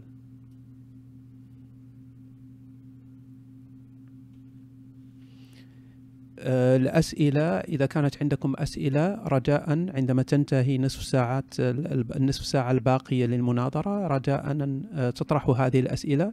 فهناك إخوة سيجمعون هذه الأسئلة على الفيسبوك ليس على الفيسبوك على اليوتيوب وعلى البالتوك. معنا أشخاص تطوعوا لذلك وسأطرح الأسئلة بالتناوب على المتناظرين.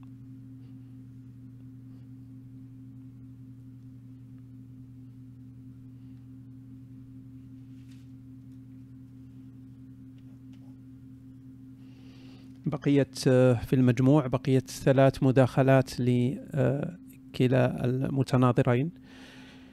إذا ستكون المداخلة السادسة وبعد ذلك السابعة التي هي قبل الأخيرة ثم المداخلة الثامنة التي هي آخر مداخلة وبعد ذلك سنبدأ الأسئلة.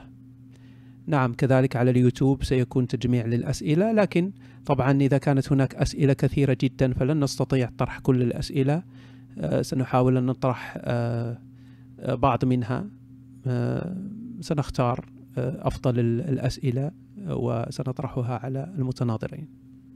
لكن إن لم يطرح سؤال ما فأعتذر لذلك لأن لا يمكن آه، بسبب الوقت لا يمكن أن نطرح كل الأسئلة. أظن أن المباشر على اليوتيوب يعمل بشكل جيد. أنا هل المباشر توقف على اليوتيوب؟ طمئنوني على طمئنوني على يعمل جيد جيد جيد. أظن على الفيسبوك كذلك يعمل بشكل بشكل جيد. نعم هو على صفحة شارلي بالدارجه آه نعم يعمل جيد جيد. اذا بقيت تقريبا نصف دقيقة ثم نكمل. ف الشيخ أظن أنه شيخ محمود عامر هو موجود معنا. آه، فإذا كان الأخ رشيد موجودا فيمكن أن نكمل. آه، مناظرتنا. نعم إذا الأخ رشيد موجود كذلك. إذا آه، الآن مع المداخلة آه، السادسة للأخ رشيد. لأفتح الفيديو هكذا. إذا ملخص لما قاله الشيخ في مداخلته الأخيرة قال أن المسيحية الموجودة اليوم هي وثنية وليست ديانة توحيد وأن انتشار المسيحية كان بالدمار وليس بالسلام. وتكلم عن قال أنك تتكلم عن أشياء سيئة تعامل معها ال ال الإسلام. ليس ليس هو من بدأ هذه الأشياء السيئة هو تعامل مع ما هو موجود وهو لا يثق في مراجعك التي ذكرت. وحتى لو افترضنا جدلا أن أن شخص مسلم ما فعل شيئا مخالفا لما في الإسلام فهذا شأنه وليس عيبا في الإسلام. آه، ثم ختم المداخلة بما سيكون في آخر الزمان حسب إيمان المسلم من أن المسيح سيعود وسيكسر الصليب ويقتل الخنزير وأنه سيصلي صلاة المسلمين. تفضل أخ رشيد. أولا أن يقول أن المسيحية انتشرت بالسيف. نحن نتحدث عن المؤسس والمجتمع الأول مثلما أنا فعلت مع محمد ومع الصحابة ومع خير القرون الذي هو قرن محمد كما قال. فإذا إذا أخذنا هذا المقياس فالمسيح لم ينشر بالسيف ولا تلامذته وحتى الثلاث القرون الأولى كانت كان المسيحيون مضطهدون ويعذبون ويرمون للسباع ويحرقون أحياء إلى غير ذلك ومع ذلك انتشرت في كل أنحاء روما. هذا الشيء أثبته التاريخ ولا أحتاج إلى مناقشته مع الشيخ لأنه يبدو أنه لا يريد أن يصدق ذلك. بالنسبة لمحمد بنفسه للحق أن أقول فيه ما شئت فهو ليس رسولا من عندي ولن تجبرني على الالتزام بشروط أنت اخترعتها لنفسك. أنت تؤمن به كرسول قدسه كما تشاء صل عليه كما تشاء. وأنا لا أؤمن بأنه رسول وقد تركته تركت الإسلام. فإذا لا تطالبني أن أقول عبارات التبجيل ولا أن أحترمه لأنه لم يحترمني أنا أصلا. لقد قال عن أمثالي وهم كثيرون اليوم. قال من بدل دينه فاقتلوه. فما رأيك في هذا الكلام؟ هل هذا إنسان مسالم هل هذا دين سلام؟ إذا إذا شخص يقول من بدل دينه فاقتلوا من تركني اقتلوا هل هذه هذا دين أم هذه عصابة؟ العصابات والمافيات هم من يقومون بهذا الأمر. هل هذا دين؟ هل هذا دين سلام؟ إذا شخص يقول من ترك هذا الدين ينبغي أن يقتل. ما رأيك في الذين يرتدون عن الإسلام مثل حالتي؟ ما حكم الإسلام في نظرك في رشيد شخصيا؟ ماذا تقول عن ذلك؟ شيء آخر أن محمدا طالب بقتل كل من انتقده مثل كعب بن الأشرف. بعث له من يقتلوه غدرا وقال من لكعب بن الأشرف؟ فقد آذى الله وآذى ورسوله. فقد آذى الله ورسوله فذهبوا وقتلوه غدرا. هل هذا دين سلام؟ أم أن الأعمى الذي قتل أم ولد جاريته قتلها ولها وله منها طفلين. وقال له محمد إن دمها هدر اشهدوا أن دمها هدر فهل هذا دين سلام؟ هل هذا شخص جاء لينشر السلام؟ بالمفهوم أن الإنسان يسلم يكون مؤتمنا على ممتلكاته على معتقداته على كل شيء. أما إذا أردت أن تخترع لنفسك مفهوما آخر للسلام فهذا شأنك. نحن نتعامل مع منظومة السلام كما يفهمها المشاهد كما يفهمها الناس كما هو متعارف عليها في كل دول العالم. اذا الإسلام ليس دين سلام والنصوص القرآنية كثيرة. أنا كنت أعددت كثير من النصوص لكن الشيخ سهل علي الأمر لأنه لا يرفض هذه النصوص ولا يقوم بتأويلها على غير ما أولها السلف. مثلا دعونا ناخذ نأخذ هذا النص من سورة الأنفال. مثلا يقول ما كان لنبي أن يكون له أسرى حتى يدخن في الأرض. قال الطبري حتى يبالغ في قتل المشركين فيها. يعني الله نفسه يلوم محمد أنه لا ينبغي أن يكون له أسرى. الله في الإسلام يحب الدم. يريد أن يكون هناك قاتل ويدخن في الأرض قتل. بعد ذلك نشوف مسألة الأسرى. الله في الإسلام أمر محمد بل محمد جعل الآباء يقتلون أبنائهم والأبناء يقتلون أولادهم. يقول في سورة المجادلة 22 لا تجد قوما يؤمنون بالله واليوم الآخر يوادون من حاد الله ورسوله ولو كانوا ابائهم أو أبنائهم أو إخوانهم أو عشيرتهم. يقول ابن كثير, ابن كثير نزلت في أبي عبيدة قتل أباه يوم بدر وفي الصديق هم بقتل ابنه. وفي مصعب بن عمير قتل أخاه عبيد بن عمير وفي عمر قتل قريبا له وفي حمزة وعلي وعبيد بن الحارث قتلوا عتبة وشيبة والوليد بن عتبة يومئذ. فإذا هذا دين لا يراعي حتى أواصر القرابة المهم الإسلام. يعني يجعل الابن يقتل أباه والأب يقتل ابنه وحرض حتى العائلة الواحدة أن يقتل أفرادهما أحدهما الآخر. هل هذا دين سلام؟ أي سلام نتحدث عنه؟ هذا دين أتى بالعنف على أصوله. العنف الذي جعله مقدسا وسماه جهادا شكرا. وعكس الفطرة الإنسانية. شكرا أخ رشيد. كتب عليكم القتال وهو كره لكم. شكرا أخ رشيد. آه الآن مع مداخلة الشيخ آه محمود عامر. تكلم الأخ رشيد عن آه، مؤسس الديانة المسيحية أنه لم يفعل ما فعله مؤسس الديانة الإسلامية وأن المسيحيون كانوا مضطهدين وليس كما هو الحال في الإسلام في البداية في القرن الأول. آه، ثم قال أنه غير ملزم باحترام نبي الإسلام لأنه قال عنه أنه كافر مرتد فمن بدل دينه فاقتلوه فهو غير ملزم باحترامه. آه، ثم قال أن نبي الإسلام طالب بقتل من انتقده مثل كعب بن الأشرف أن آه، تعامل آه، تعامل نبي الإسلام بالمقابل مع الأعمى الذي قتل أم ولده يظهر العنف وكذلك التعامل مع الأسرى. وقال في الأخير أن دين الإسلام يجعل الأبناء والآباء يقتلون بعضهم البعض. تفضل شيخ محمود. أولا يعني رشيد أو يعني أعد إعدادا جيدا في الهراء الذي يظن أنه حق مبين فهو يعني يخلط الأوراق فهو لا يتحدث إلى عند نهاية التشريع فهو يتكلم يقول عن الدعوة التي بالسيف وهو هل يعلم هو لماذا شرع الجهاد في الإسلام؟ لماذا شرع؟ لأن الكفار ما قبلوا الدعوة بالمناظرة وبالجدال بالتي هي أحسن. يقول الله عز وجل ألا تقاتلوا قوما نكثوا أيمانهم وهموا بإخراج الرسول؟ وهم بدأوكم أول مرة. يعني مين اللي هموا بإخراج الرسول؟ ومين اللي أخرجوه من مكة؟ أين هنا؟ الجهاد وأين القتال؟ فالكفار هم الذين أخرجوه وهم الذين عادوه. وهم الذين آه، صادروا أمواله وأموال أصحابه. ثم يتحدث بهذه الطريقة ورغم بعثته صلى الله عليه وسلم إلا أنه كان مؤتمن عند الكفار يضعون عن عندهم أماناتهم وأموالهم وترك علي عليا ليرد الأمانات إلى أهلها حينما أراد الهجرة. ثم الجهاد في الإسلام شرع على حسب مقتضى الحال. فنزل أول ما نزل واصبر لحكم ربك. أمر الرسول بالصبر فاصفح عنهم وقل سلام فسوف يعلمون. ده ربنا بيقول للنبي عليه والسلام فاصفح الصفح الجميل.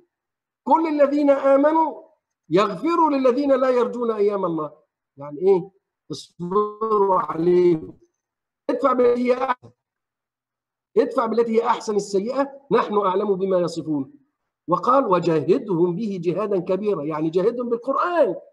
فلما آذوه في دعوته شرع الايه الجهاد. وإذ يمكر بك الذين كفروا. مين اللي بيمكروا؟ الكفار يمكرون بالنبي عليه الصلاة والسلام. ليثبتوك أو يقتلوك أو يخرجوك. ويمكرون ويمكر الله والله خير ماكرين من الذي وضع السم في الشاة ليأكلها النبي صلى الله عليه وسلم؟ أليست يهودية؟ أليس هم اليهود؟ هذا لا يذكره.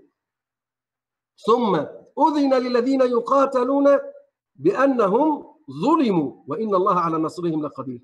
الذين أخرجوا من ديارهم يجعل الجاني المجني عليه يجعله جاني. مين اللي أخرج المسلمين من مكة؟ من الذي أخرج المسلمين؟ من الذي سلب أموالهم وصادرها؟ هل الرسول صلى الله عليه وسلم هو الذي فعل ذلك؟ ها؟ الذين أخرجوا من ديارهم بغير حق إلا أن يقولوا ربنا الله. هم أخرجوا الرسول وأصحابه من مكة ليه؟ أو أجبروهم على أو اضطروهم للخروج ليه؟ هل كان الرسول في هذا الوقت ها يتكلم في غير توحيد الله عز وجل وبالتحذير من عذاب الله وبالبشارة بالجنة والنظارة من النار؟ هل كان هناك أي تشريعات تكليف؟ ومع ذلك قاتلوا ها؟ وقتلوا من قتلوا من ضعاف المسلمين وعذبوهم وهذا معروف. فلما انتقل إلى المدينة ووجد من يؤيدونه ويؤازرونه أراد أن يبلغ دعوته لكل العالم فأرسل الرؤساء فأرسل الرؤساء. وكاد هرقل عظيم الروم أن يسلم لولا القساوسة والنجاشي ملك الحبش أسلم. ولم تتيش جيوش. لقتاله. فإذا كما ذكرت الرجل أعلن أنه ارتد عن الإسلام. فهذا شأنك يا أخي. هذا شأنك أنت وليس شأننا نحن المسلمين. نحن نتكلم فيما نعتقد من دين الله عز وجل. قبلته أو لم تقبله أنت لا تعتقد في القرآن ونحن نعتقد في القرآن. عندك مشاكل في هذا الأمر تعال نجلس ولا ينفع المناظرات في هذا. لا نلتقي في مكان ونجلس سويا في وجود علماء وأنت نثبت لك هل القرآن كلام الله أم لا؟ هل الرسول يوحى إليه أم لا؟ ما في بأس لكن هذا لا يصلح في الإيه؟ المناظرات التي عن بعد. لا لا يصلح فيها هذا الأمر لأن الرسول كان يرسل الوفود لتناقش من يريدون. أنت تريد أن لما أرسل الرسول صلى الله عليه وسلم وأذن بالهجرة إلى الحبشة جاء طلب النجاشي من جعفر بن أبي طالب أن يتلو عليه ما يعتقدونه في عيسى عليه السلام. فقرأ عليه ما تيسر من سورة مريم. فقال كلمته المحفوظة إنه الناموس الذي جاء به مين؟ الذي جاء به موسى. شكرا شيخ محمود. فإذا المشكلة مع رشيد ومن قبله عبد الصمد أنهم أصلا ارتدوا عن الإسلام، طيب خلاص يا أخي اذا لا ثمرة من الخلاف، أنت تريد نتناقش في أصل الإسلام ومشروعيته. شكرا شيخ محمود. هذا رتب فيه موعد. في أي مكان نأتي إليك ونجلس ونتباحث شكرا شيخ محمود عامر. آه إذا المداخلة القادمة هي للأخ رشيد وستكون المداخلة قبل الأخيرة. آه ملخص سريع لما قاله الشيخ محمود عامر. قال أن الجهاد آه شرع أو شرعه الإسلام لأن الكفار لم يقبلوا الجدال والحوار. وأن الكفار هم من أخرجوا الرسول من مكة وعادوه وصادروا أمواله وأموال أصحابه. ثم تكلم عن مراحل تشريع الجهاد من الصفح والعفو إلى الإذن بالقتال إلى الأمر بالقتال. فكان هناك تدرج حسب الحالات. ثم قال أن الرسول عندما ذهب إلى المدينة المنورة أرسل الرسل للدعوة للإسلام. تفضل أخ رشيد. اولا أي شيء قابل للمناظرة حتى بما فيها نبوة محمد وهل الإسلام دين إلهي. هذا أيضا قابل للمناظرة. لا يوجد شيء غير قابل للمناظرة عن بعد التكنولوجيا سهلت كل شيء. الآيات التي قبل أن أذكر الآيات التي استشهد بها الشيخ بالنسبة لدعوة محمد في مكة.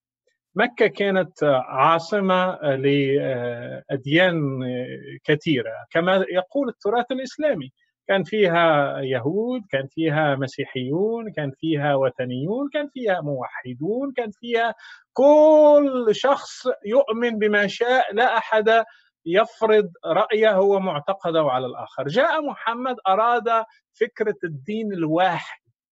طرد محمد ليس بسبب معتقداته. بل بسبب أنه أراد فرض الدين الواحد وتحطيم معبوداتهم فلم يقبلوا ذلك فهو الذي جلب على نفسه ذلك وليس العكس.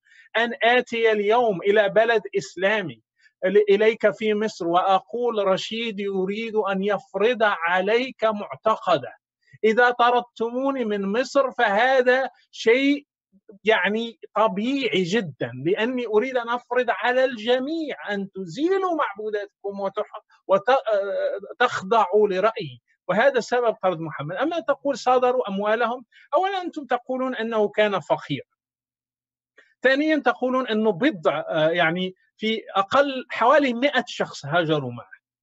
وكلهم كانوا من الفقراء والمعدمين. فأي أموال صادروها له أبو بكر أخذ معه أموال. أذكروا لي ما هي الأموال التي صادروها مثلا أخذوها من محمد شيء ملموس. فرضا يا سيدي أنه هذا حصل. هل يعترض قافلة لقبيلة كلها؟ ويهجم على قبيلة كلها؟ ألا يحاسب كل فرد على ما فعل؟ هل كل قريش كل قريش صادرت أموال محمد؟ طيب يا سيدي في معركة بدر ما ذنب أبي سفيان مثلا؟ ولماذا يقتل الذين معه في القافلة ويستولوا على أمواله ما أي منطق هذا؟ هل مثلا لو طردني المغرب طردني هل أعترض تجارة المغرب في في مثلا باخرة كبيرة محملة بالسلع لكل المغاربة؟ أعترضها وأعمل غزوة عليها وأقول بما أن المغرب طردني فيحق لي أن أعترض باخرته وأقتل ربان الباخرة وأفادي الآخرين كاسرى هل يحق هذا؟ أليس هذا ما يفعله القراصنة؟ أليس هذا ما يفعله القراصنة؟ لا لا يوجد أي منطق في معركة بدر لا يوجد كان بإمكان محمد أن يدعو إلى الله دون اللجوء إلى هذه الغزوات لو كان فعلا مرسل من الله. أما الآيات التي استشهد بها فهو يعلم جيد العلم أن التوبة سورة التوبة خمسة وسورة التوبة 29 ناسخة لكل الآيات التي استشهد بها. فالتدرج في التشريع ليس منا من محمد على الناس بل هو كل ما ازداد في القوة كل ما ازداد التشريع قسوة. فمثلا في سورة محمد يقول فلا تهنوا وتدعوا إلى السلم وأنتم الأعلون. فالسلم في نظر محمد هو خطة استراتيجية لما تكون مهزوم. أما إذا كنت غالبا فلا تدعو إلى السلم أبدا لأنه هذا وهن وضعف. فهو مضطر كان أحيانا مثل صلح الحديبية كان يقبل الأشياء مضطرا. ليس راغبا فيها. حينما تمكنت شوكته نزلت براءة براءة من كل العهود. فيقتل المشركين حيث وجدوهم حيث تقفتموهم. خلاص انتهى الأمر انتهت العهود انتهى كل شيء.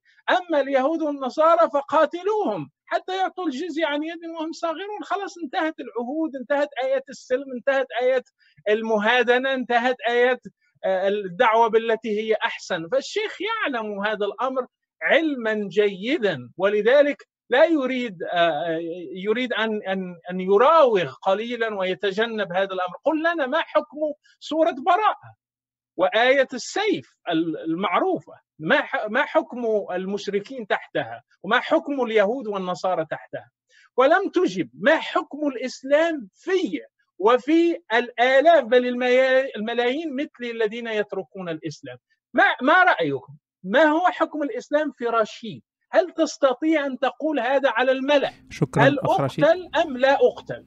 شكرا أخ رشيد. آه، كانت هذه المداخلة قبل الأخيرة للأخ رشيد والآن ستكون المداخلة قبل الأخيرة للشيخ محمود عامر. ملخص لما قاله الأخ رشيد قال أن مكة كانت فيها ديانات كثيرة وكان فيها تعايش لهذه الأديان. ثم جاء نبي الإسلام أراد آه يعني نبي الإسلام أراد أن يفرض معتقده إزالات المعتقد إزالة المعتقدات الأخرى فهذا كان سبب طرده من مكة. ثم سأل سؤال ما هي الأموال التي صادرتها قريش؟ آه ثم تكلم عن معركة بدر وكيف هاجم المسلمون قافلة فيها ممتلكات ناس أبرياء على حد قوله لأن ليس كل من في مكة أخذ أموال للمسلمين. ثم تكلم عن آخر مراحل تشريع الجهاد وآيات السيف التي أنهت كل العهود. آه ثم ختم بسؤال ما حكم الإسلام في شخص مثل الأخ رشيد وكل من ارتد عن الإسلام؟ تفضل شيخ محمود. لا زال المشارك أو المحاور يعني يتعمد المغالطه قلت له أن تشريع الجهاد نزل بالتدرج ثم يتكلم عن سورة التوبة. نعم سورة التوبة مش معنى إن سورة التوبة ناسخة للحكم معناها إن الأحكام الأخرى آه، لا يعمل بها إذا وجد مسوغ لها. كما نحن الآن كما في حال المسلمين الآن. من الذي يعني يستطيع يتكلم عن وما فعله بن لادن وغيره هؤلاء إذا كما ذكرت هؤلاء مساكين يعني حمقى. ما عندهم فقه الإسلام ولا فقه الجهاد أصلا. وما يسمى بداعش أو غيره. ان ان إن فعلا لم يكن فعلا وراءهم أي أيدي ماسونية أو ما شابه يعني. لكن لو فرضنا جدلا إنه ما وراءهم أي شيء من هذه المنظمات نقول إنهم هم حمقى لا لا يفقهون فقه الجهاد ولا أحكامه. أما ما يدعيه انه يعني يعني ينكر معلومات تاريخية ثابتة وثابتة عندنا بالنصوص الوحي ماذا كان يفعل بأتباع محمد صلى الله عليه وسلم؟ ليس تكون مصادرة للأموال فحسب. يعني فآل ياسر معروفين ماذا صنع بهم وبلال ابن رباح الحبشي ماذا صنعوا به وصهيب الرومي وغيره من من من دخلوا في الإسلام في في أول في أول الأمر. وكيف صنعوا بأتباع محمد صلى الله عليه وسلم حتى أن المسلمين لما قويت شوكتهم هذا شيء طبيعي في الدعوات. يعني الدعوة حينما تكون ضعيفة بتتحرك وفق قدراتها. وزي الهجرة. الهجرة الرسول صلى الله عليه وسلم خرج متخفيا ليكون هدي تشريع للأمة. إنه ما تؤخذ الأمور هكذا بلا بلا تروى بلا أخذ الاسباب فلا شك حينما يكون في الأمة ضعف من الذي يقول أنها تلقي بشعوبها إلى التهلكة؟ ثم أن هناك وسائل أخرى الآن تيسرت فيها سبل الدعوة.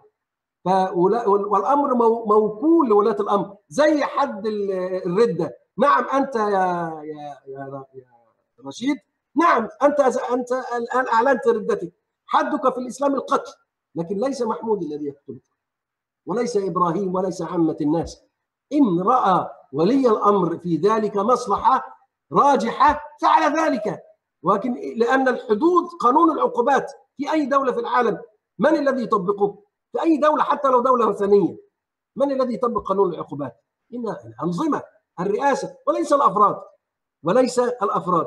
فأنت تخلط بين ما هو موكول للإمام أي لرئيس الدولة وبين هو موكول للعالم أو لعامة المسلمين. ف وتخلط بين أحكام أهل الذمة وبين أحكام المحاربين. وتجعل هذا مثل هذا. وطبعا هذا هذه مغالطة لأنك فعلا وأنا أحيي فيك هذه الشجاعة أنك قلت أنك مرتد عن الإسلام. فأنت تخاصم وتعادي الإسلام فشيء طبيعي حينما نتكلم عن أي حكم تشريعي مرتبط بالإسلام أنت لا أنت ترفضه، لما؟ لأنك ارتدت عن الإسلام. أما مسألة أسباب ردتك عن الإسلام لأن الإسلام ليس دين سلام أو ما شابه، لا الكفار حينما ولم يفعلوا ذلك مع محمد صلى الله عليه وسلم فحسب بل مع كل الأنبياء. ما عاد الكفار الأنبياء إلا لدعوة الأنبياء اللي هو توحيد الله عز وجل. ما عادوه لدنيا لأنه قالوا لمحمد تعال نعطيك خير النساء ونعطيك خير الأموال وتكون رئيس علينا. لو كانت المسألة رئاسة. ولكن كف عما أنت عليه. قال قولوا لا إله إلا الله تفلحوا. الرسول صلى الله عليه وسلم لو كان يريد الملك وكان يريد ما تزعمه أنت قريش أتت إليه قالت خلاص. نعطيك وتكون أنت الزعيم وأنت الكبير وأنت الرئيس. فهمت ولا لا؟ شكرا شيخ محمود. شكرا لك.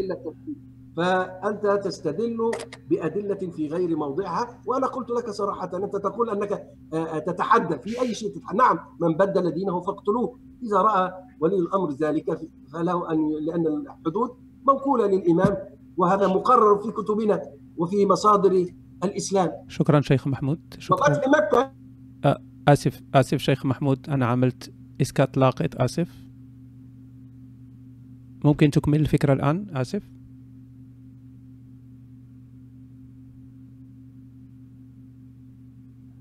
قضية سفك دماء كما تزعم. آسف شيخ محمود أنا قطعت اللاقط لوقت قصير لكن انتهى وقت المداخلة. طيب إذا المداخلة الآن القادمة هي آخر مداخلة للأخ رشيد. هي آخر مداخلة. ملخص ما قاله الشيخ قال أن ما فعلته داعش أو ما فعله ابن لادن ليس إلا حمقا فهم لا يفقهون فقه الجهاد. وقال أن المسلمون في البداية تعرضوا للعنف تعرضوا للتقتيل تعرضوا للاضطهاد. ذكر أمثلة آل ياسر وبلال الحبشي. آه، قال أن الدعوة في الضعف آه، تتحرك حسب قدراتها. فبما أن الإسلام كان في ضعف في مكة فتغير الأمر في المدينة عندما تقوى وعندما كانت فرص أخرى للدعوة. ثم قال نعم حدك في الإسلام هو القتل لكن إقامة هذا الحد يكون من ولي الأمر وليس من عوام الناس. وقال أن معاداة الكفار لمحمد كانت بسبب دعوته للتوحيد كما هو شأن كل كل الأنبياء وليس آه، كما قلت أنت أنه آه، أراد أن يفرض هذه العقيدة فكانت هذه ردة فعلهم. تفضل. أولا آه، شكرا لأنه أقر بأن الإسلام واعترف بأن الإسلام ينادي بقتلي غير مهم من سينفذ هذا القتل. وهل يهم الشاة من يذبحها أم الذبح في حد ذاته؟ لا يهم من ينفذ هذا الأمر. ينفذه ولي الأمر ينفذه أي شخص. هذا لا يهم. المهم أن الإسلام يقر مبدأ القتل في حال تركه وهكذا تفعل المافيات في العالم كله. فأنت أعلنت أمام الجميع أن الإسلام عبارة عن مافيا. تدخل إليه وإذا أردت أن تتركه يقطع رقبتك. هذا ليس فكرا ولا عقيدة. العقيدة الصحيحة العقيدة التي لا تخاف من يتركها. تترك للناس الحرية فليؤمن من يشاء وليترك من يشاء. لكن الإسلام لا. إذا دخلته فأنت في سجن. إذا أردت أن تتركه فتتركه جثة هامدة. لا يهم من ينفذ ويقتل هذا هذا المرتد. فأنا أنا أفتخر أن أترك هكذا دين. دين مثل هذا أنا أفتخر أن أتركه. لا يستحق أن أؤمن به. الدين الذي لا يعطيني الخيار لا يعطيني إمكانية الخروج منه. الدين التي الذي هو مثل طريق واحد لا رجعة فيه. يقطع عنقي إن تركته. لا أريده. لا أريده. والكثيرون لا يريدونه الآن. الدين الذي يقول فإذا انسلخ الأشهر الحرم فاقتلوا المشركين حيث وجدتم وخذوهم واحصروهم واقعدوا لهم كل مرصد فإن تابوا وأقاموا الصلاة وآتوا الزكاة فخلوا سبيلهم يعني شرط تخلية سبيلهم هو أنه يصيروا مسلمين. هذا الدين طبعا سيعاديه. ليست قريش فحسب بل سيعاديه العالم أجمع. لماذا؟ لأنه يريد أن يفرض معتقداته على الناس التانيين. من حق الناس أن يختار ما شاءوا. قلت بأن آل ياسر عذبوا وأن البعض عذب هذا ليس مبررا للغزو ليس مبررا للاستيلاء على القوافل مثل قطاع الطرق. المسيحيون الأوائل عذبوا. تلامذة المسيح كلهم قتلوا ما عدا واحد. كلهم قتلوا. ومع ذلك لم ينتقموا ولم يقوموا بغارات ولا غزو لانتقاما لأنفسهم. فهكذا اذا الإسلام يعبر عن نفسه من خلال تصرفات مؤسسه من خلال نصوصه من خلال أحاديث محمد من خلال امتداد ما فعله محمد مع صحابته وهم تلامذته وامتداد ذلك مع الخلافة العباسية أو الخلافة الأموية قبلها. كلهم شاركوا في نفس الخط كلهم فعلوا نفس الشيء.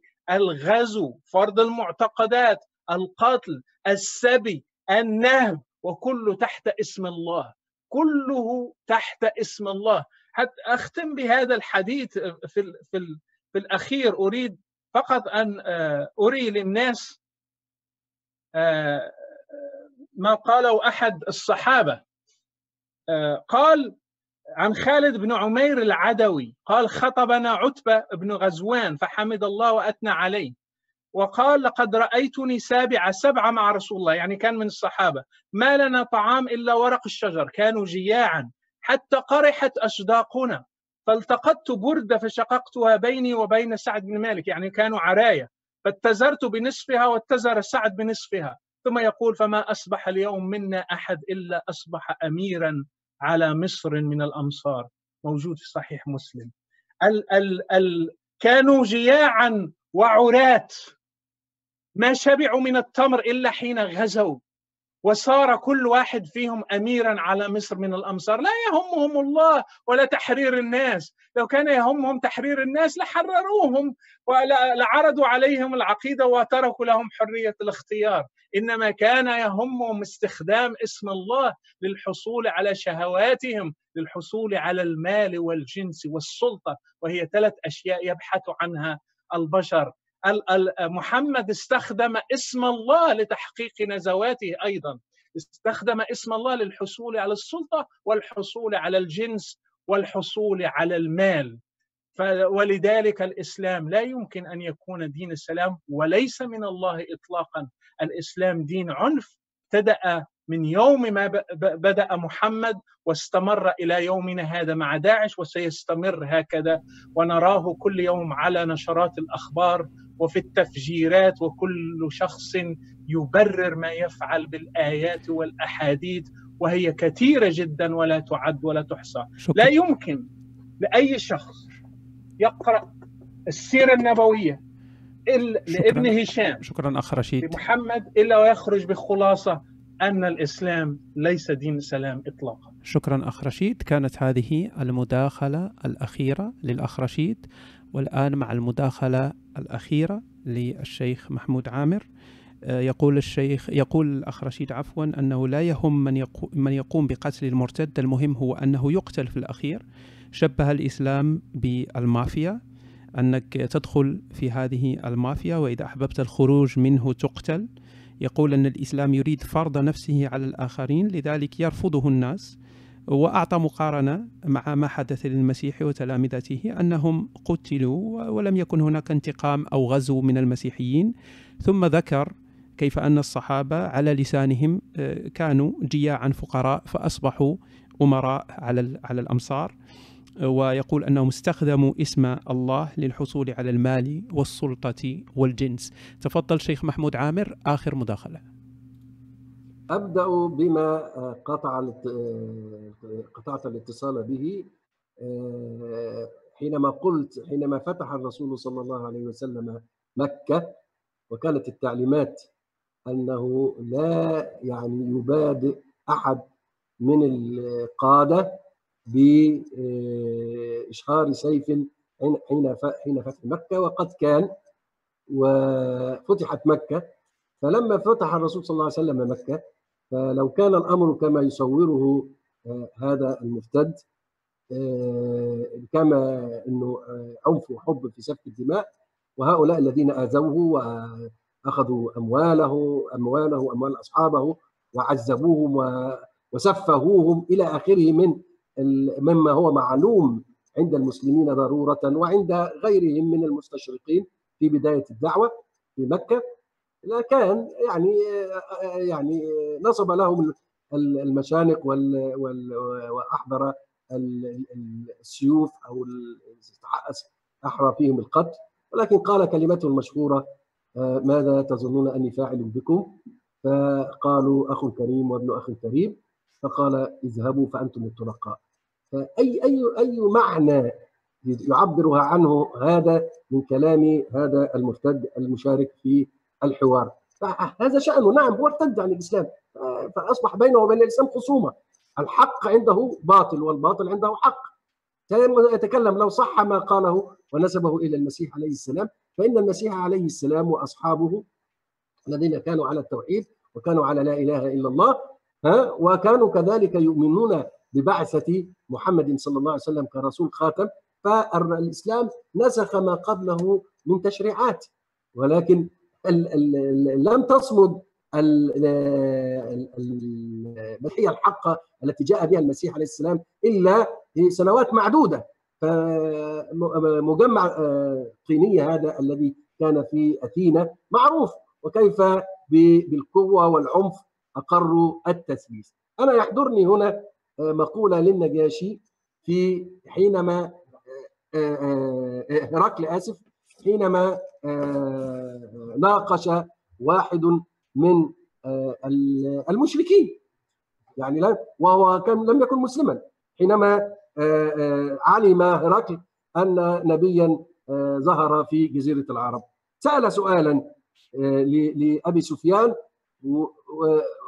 وقال له هل أشراف الناس يتبعونه أم ضعفاؤهم؟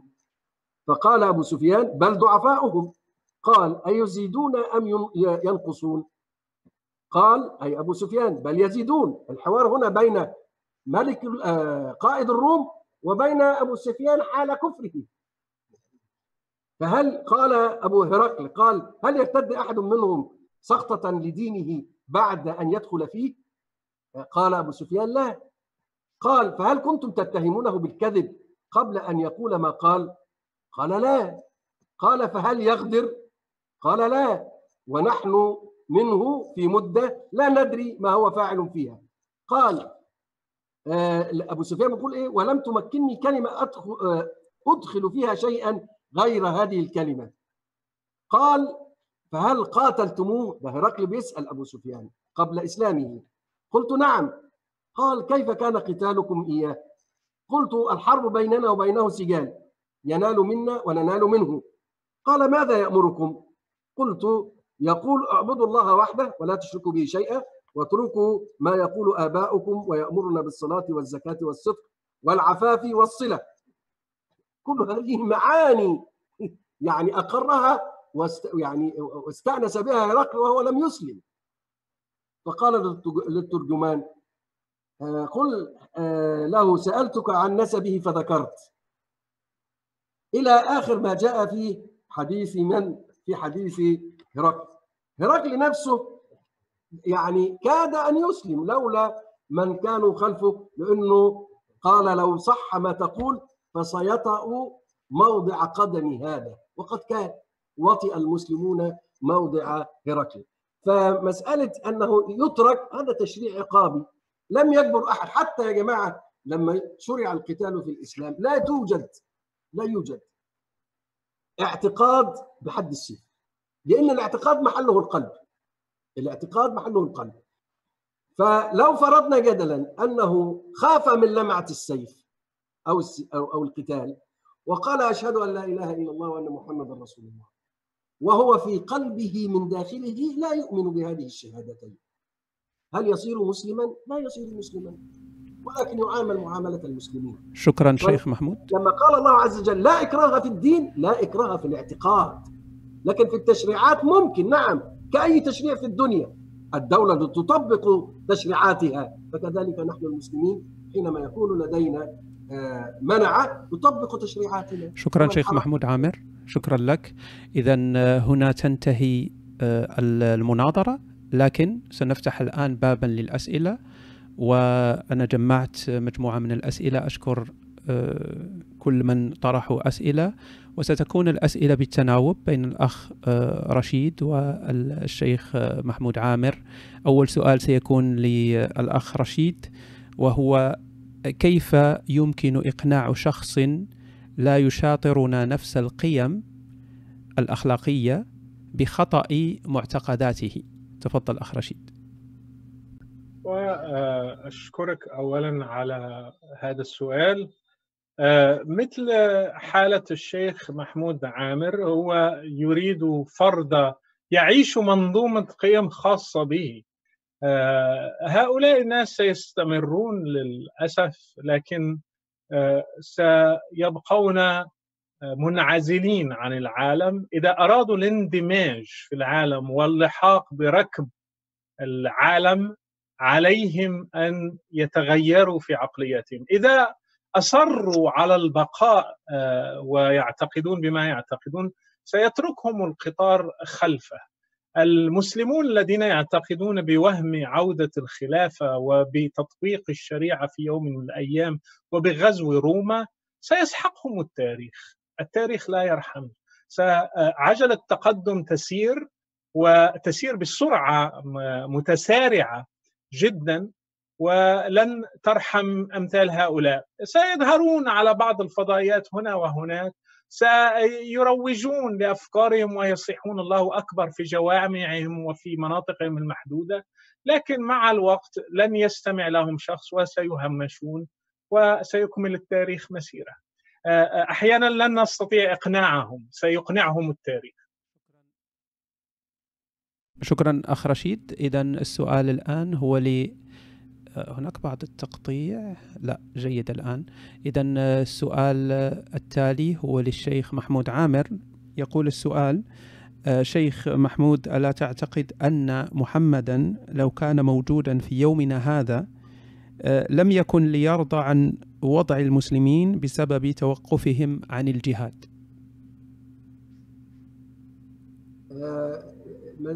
يعني أسباب ضعف المسلمين كثيرة جدا أهمها فقه الإسلام.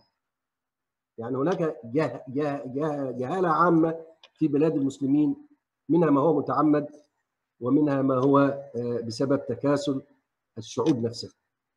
هذا هو أهم عائق من عوائق التقدم لأنه ليس بين الإسلام وبين سبل التقدم عائق شرعي.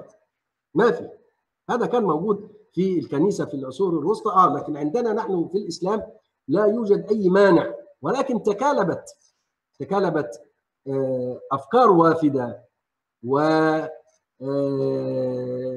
قوى خفية وقوى معلنة لتبث في المسلمين ما هم يحنونه الآن من أنظمة فاشلة في التعليم وفي الاقتصاد وفي التربية وفي كل مناحي الحياة تقريبا. فكيف ينشأ جي ينشأ جيل يحقق مثل هذه المنعة أو الرغبة في التقدم؟ لكن الأدلة الشرعية وعدت وبشرت بأن هذا الجيل قادم. هو عندها عند المرتد رشيد حلم والتاريخ سيسحقنا سوف نرى من الذي سيسحق. مش شرط في الدنيا. لكن من سيسحق يوم القيامة؟ هذا هو الايه هذا هو المحك. الدنيا هي دار ممر. أما الآخرة فلننظر. من سيكون من أصحاب الجحيم ومن سيكون من أصحاب النعيم؟ هذا هو الإيه؟ يعني المقصد الأعظم. لكن في الدنيا نعم. لأننا موقنون تماما. أن بقاء العالم مرهون ببقاء المسلمين. شكرا لأن شكرا. القيامة لا تقوم إلا لما ينقرض المسلمين تماما. ولا يبقى مسلم يوحد الله عز وجل. تقوم الساعة على شرار الخلق. شكرا شيخ محمود. آه يعني آه لو تفضلتما آه تكون الإجابات سريعة لأن هناك أسئلة كثيرة جدا فنحاول أن نسأل نطرح أكبر عدد ممكن من الأسئلة. شكرا لك. إذا السؤال التالي هو للأخ رشيد. يقول السؤال أنت كمسيحي هل تعتبر أن المسيحية دين سلام؟ نعم أعتبر المسيحية دين سلام. أولا من مؤسسها المسيح عاش حياة مسالما ومات في سبيل أفكاره مضحيا لا آمرا بالقتل بل هناك كلمة شهيرة في آخر الإنجيل قال يا أبتاه اغفر لهم لأنهم لا يعلمون ماذا يفعلون. فكان مسامحا إلى أقصى حد وهو على الصليب وعاش أتباعه. الجيل الأول ممثل الحقيقي للمسيحية الذين تشربوا تعاليمه عاشوا هذه الحياة عاشوا مسامحين وأدوا ثمن رسالتهم دون أن يلجأوا إلى العنف. وهذا هو المقياس. المقياس هو كلام المسيح الإنجيل والجيل الأول الذي تعلم من المسيح. أوكي. شكرا شكرا لك أخ رشيد. إذا السؤال التالي هو للشيخ محمود عامر. يقول السؤال شيخ محمود ما جزاء الذين لم يقبلوا الإسلام ولا يريدون دفع الجزية مع الاستطاعة. اولا ما نسبه لأن المسيح ليس شانا لهذا المرتد وإنما المسيح شأن شأن لنا نحن المسلمين. فالمسيح عليه السلام ما صلب ولا قتل ولم يقل لأبيه لأنه يعتقد طبعا بالتثليث ونحن لا نعتقد بهذا فهذا كلامه يعني هراء. فالمسيح عليه السلام أين هو العنف؟ لو هو نعم اليهود تآمروا عليه. أين هو من عنف اليهود مع المسيح عليه السلام؟ لم يقل هذا لأنه يعبر عن حقد دفين تجاه الإسلام. لكن ما نسبه إلى المسيح ليس صحيحا لأننا نؤمن أن اليهود ما قتلوا المسيح عليه السلام ولكن شبه لهم ولكن رفع إلى السماء. أما ما ما سئلت به الآن من لا يقبل الإسلام ولا يقبل أن يدفع الجزية قلت لك يا في ثنايا الكلام الجهاد كشعيره مرهونة بالإمام اي الحاكم المسلم الذي له هيمنه سياسية على بقعة من بقاع الأرض. فالقرار قراره هو وليس قرارنا نحن وليس قرار العلماء لأننا لسنا أهل للعسكرية ولا أهل للإيه؟ لشغل المخابرات وما شابه. نحن نحن دعاء فقط. نبين ما علمناه من أحكام الإسلام. شكرا لك. فإعلان هذا هذه الشعيرة مرهون بالايمان شكرا شيخ محمود. السؤال هو الآن ل الأخ رشيد. يقول السؤال هل يمكن إصلاح الإسلام وجعله دين سلام؟ اولا أنا كنت أعتقد أن المناظرة انتهت والشيخ أراد أن يرد علي لست أنت من تحدد ماهيه المسيحية. المسيحية نتعلمها من كتاب المسيح وليس لديكم كتاب المسيح. لا يمكن أن تتعلم الإسلام من كتاب آخر غير القرآن ولا يمكن أن تتعلم المسيحية من كتاب آخر غير الإنجيل. إذا كنت تعتقد في أوهامك أن هناك كتاب ما أنزل على عيسى في يوم من الأيام وتبخر واختفى فهذا في أوهامك اضفه إلى الخلافة وغزو روما. أما بالنسبة للسؤال عن إصلاح ال ال الإسلام الإسلام سيتحول إلى دين شعبي إلى إلى مجرد طقوس ناس تصوم وتصلي وتذهب إلى الجمعة وبعض الطقوس هنا وهناك. الآن الآن هو تقريبا شبه ذلك. فستنزع منه تطبيقات الحدود سينزع وهم الخلافة سينزع الشق السياسي وفرض الجهاد وفرض الجزية والسبي كل هذا سينزع من الإسلام وسيبقى مجرد إسلام شعبي طقسي إسلام الأعياد إسلام المناسبات وإسلام المظاهر كما هو غالبا الآن في أغلب الشعوب الإسلامية. شكرا أخ رشيد. سؤال الآن للشيخ محمود عامر. يقول السؤال هل من المنطق أن يأتي جيش إلى بلدك يأمرك أن تتبع دين الإسلام أو تدفع الأموال بإذلال أو القتل؟ ثم تقول أنه دين سلام ورحمة. تفضل شيخ. أنا أجبت على مثل هذا السؤال أكثر من مرة. الجهاد في الإسلام ليس بدعا من القول وقلت أن الحروب في البشرية منذ بدايتها وجاء الإسلام بتشريعات للجهاد وفق ما ختم الله به رسالته. أنت مسألة منطق وما منطق أنا مالي بمنطقك يا أخي أنت وشأنك. أنا لست يعني مسلطا عليك كما يزعم هذا المرتد رشيد. وإنما نحن ندعو إلى لا إله إلا الله وأن الإله الحق هو واحد أحد فرد صمد لم يلد كما يزعم المشارك ولم يولد ولم يكن له كفوا أحد ولا هو ثالث ثلاثة ولا هو ثاني اثنين أو هو الله إلى المسيح هو الله. كل هذا من الهراء العقدي الذي جاء الإسلام لينفيه عن كل المخلوقات ويثبت الألوهية لله الواحد الأحد فقط. أما مسألة شرع منطق شرع كيف يأتي ويجبرني قلت لك الاعتقاد ها هنا في القلب لا يمكن أي قوة عسكرية تجبرك على الاعتقاد إن كان ولا بد فاعلا خلاص أنا سأجاريه حتى يعني إيه يعني أبتعد عن العقوبة وعن الجزية وأزعم بما زعم بما قال يعني ويقول له لا إله إلا الله محمد رسول الله ولكن في قلبي من الداخل أنني أؤمن بما اعتقده من عقائد تخالف الإسلام. فلا يوجد إكراه على اعتقاد لأن العقيدة محلها القلب. من الذي يملك قلبك؟ من؟ لا يملك قلبك إلا الله عز وجل. تهتدي أو لا تهتدي. لكن حتى هذه القوة العسكرية لا تملك. هذا شيء يعني شيء بديهي جدا. فهمت ولا لا؟ وتريد أن تناقشني في الإسلام؟ تناقشني في أحكام الإسلام؟ لانها أحكام سماوية ليس دخل لي بها أنا أعتقدها. أنت لا تعتقدها. هذا شأنك. أنت ترى أننا سيتحول الإسلام إلى منظومة شعبية كما يقول هذا المرتد. له أن يعتقد. له أن يقول ما يقول. هذا غراء. ويعتقد ما أقوله أنا نوع من من الخيال. الأيام بيننا وكما ذكرت الإيمان بالغيب جزء من عقيدتنا.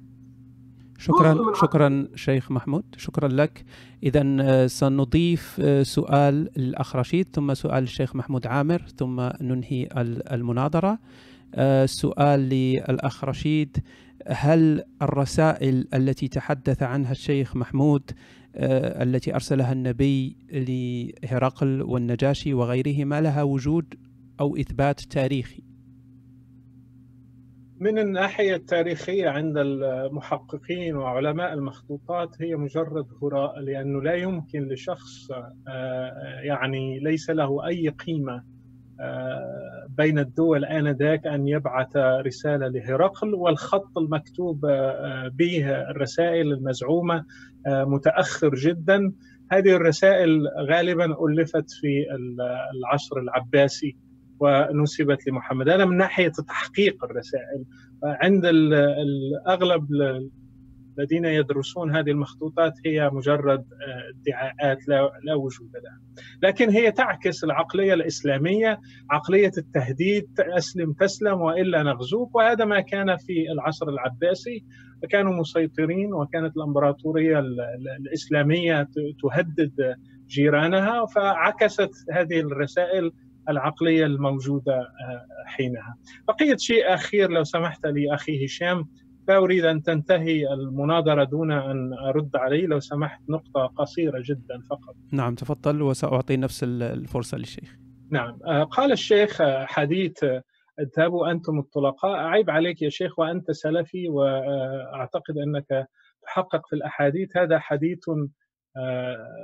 ليس باطل أصلا في حق محمد كما أثبت محدثوكم. الحديث الموجود في صحيح مسلم يقول انظروا إذا لقيتموهم غدا يعني قال عن قريش يا معشر الأنصار هل ترون أوباش قريش؟ قالوا نعم قال انظروا إذا لقيتموهم غدا أن تحصدوهم حسدا وفعل بيده هكذا ووضع يمينه على شماله وقال موعدكم الصفا قال فما أشرف يومئذ لهم أحد إلا أناموه يعني قتلوه هذا في في يوم فتح مكة. وقتل ابن خطل وهو متعلق باستار الكعبة. حتى مقدسات العرب لم يحترمها. فدعك من اذهبوا أنتم الطلقاء والأحاديث يعني التي ترددوها علينا وعلى مسامعنا. الإسلام ليس دين. سلام. نقطة. وانتهينا. شكرا أخ رشيد. إذا كانت هذه آخر مداخلة للأخ رشيد. سنسمع الآن آخر مداخلة للشيخ محمود عامر والسؤال هو هل الحدود الإسلامية صالحة في كل زمان ومكان أم أن أمرها انتهى أمرها انتهى؟ وإذا كانت صالحة أليست أحكاما رجعية لا تطبقها أي دولة اليوم إلا داعش؟ ما رأيك شيخ؟ تفضل.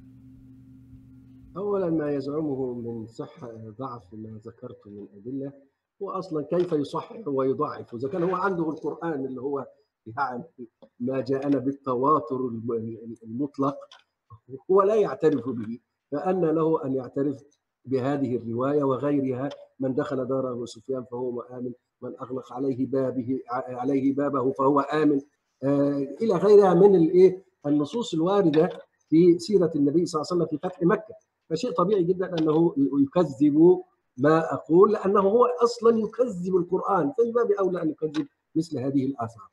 آه أما مسألة الحدود آه مسألة الحدود مرهونة بثقافة المجتمع التي تطبق فيه.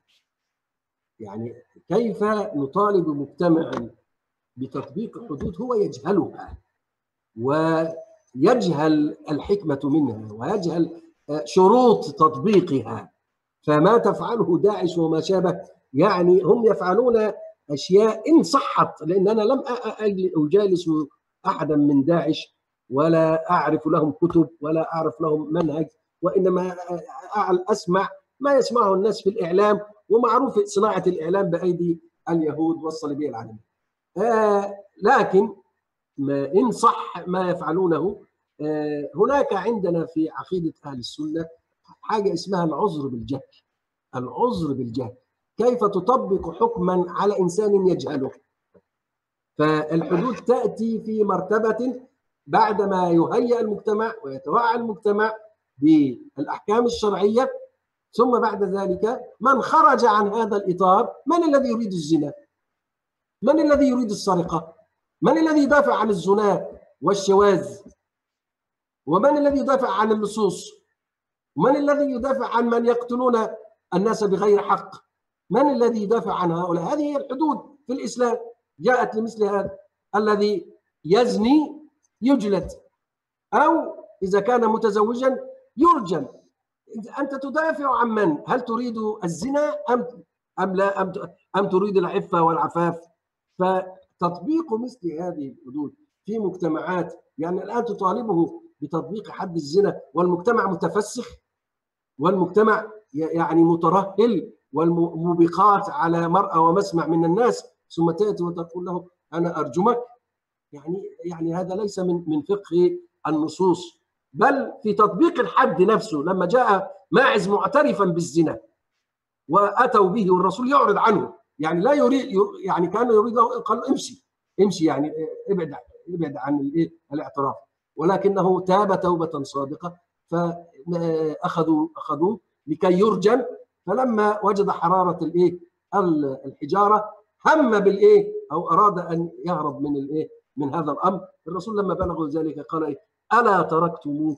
يعني كنت سبتوه يعني فالإسلام ليس الحد مقصودا لذاته.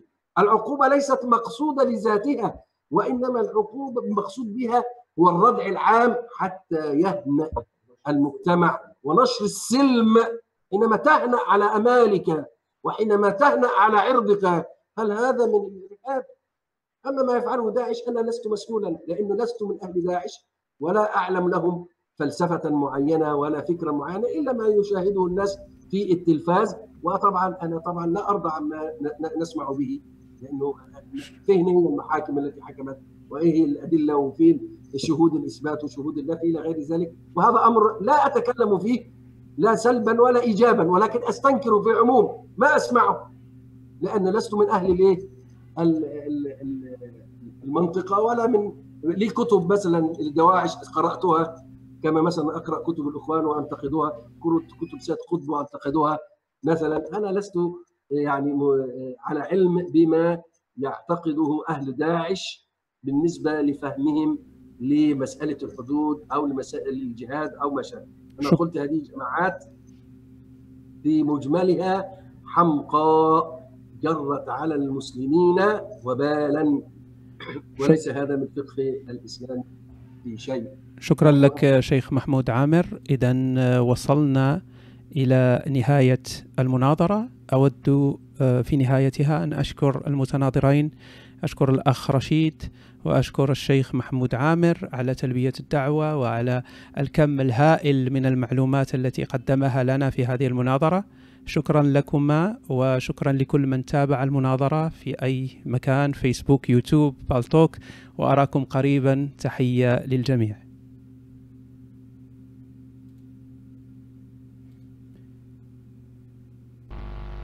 شكرا أخي نصي.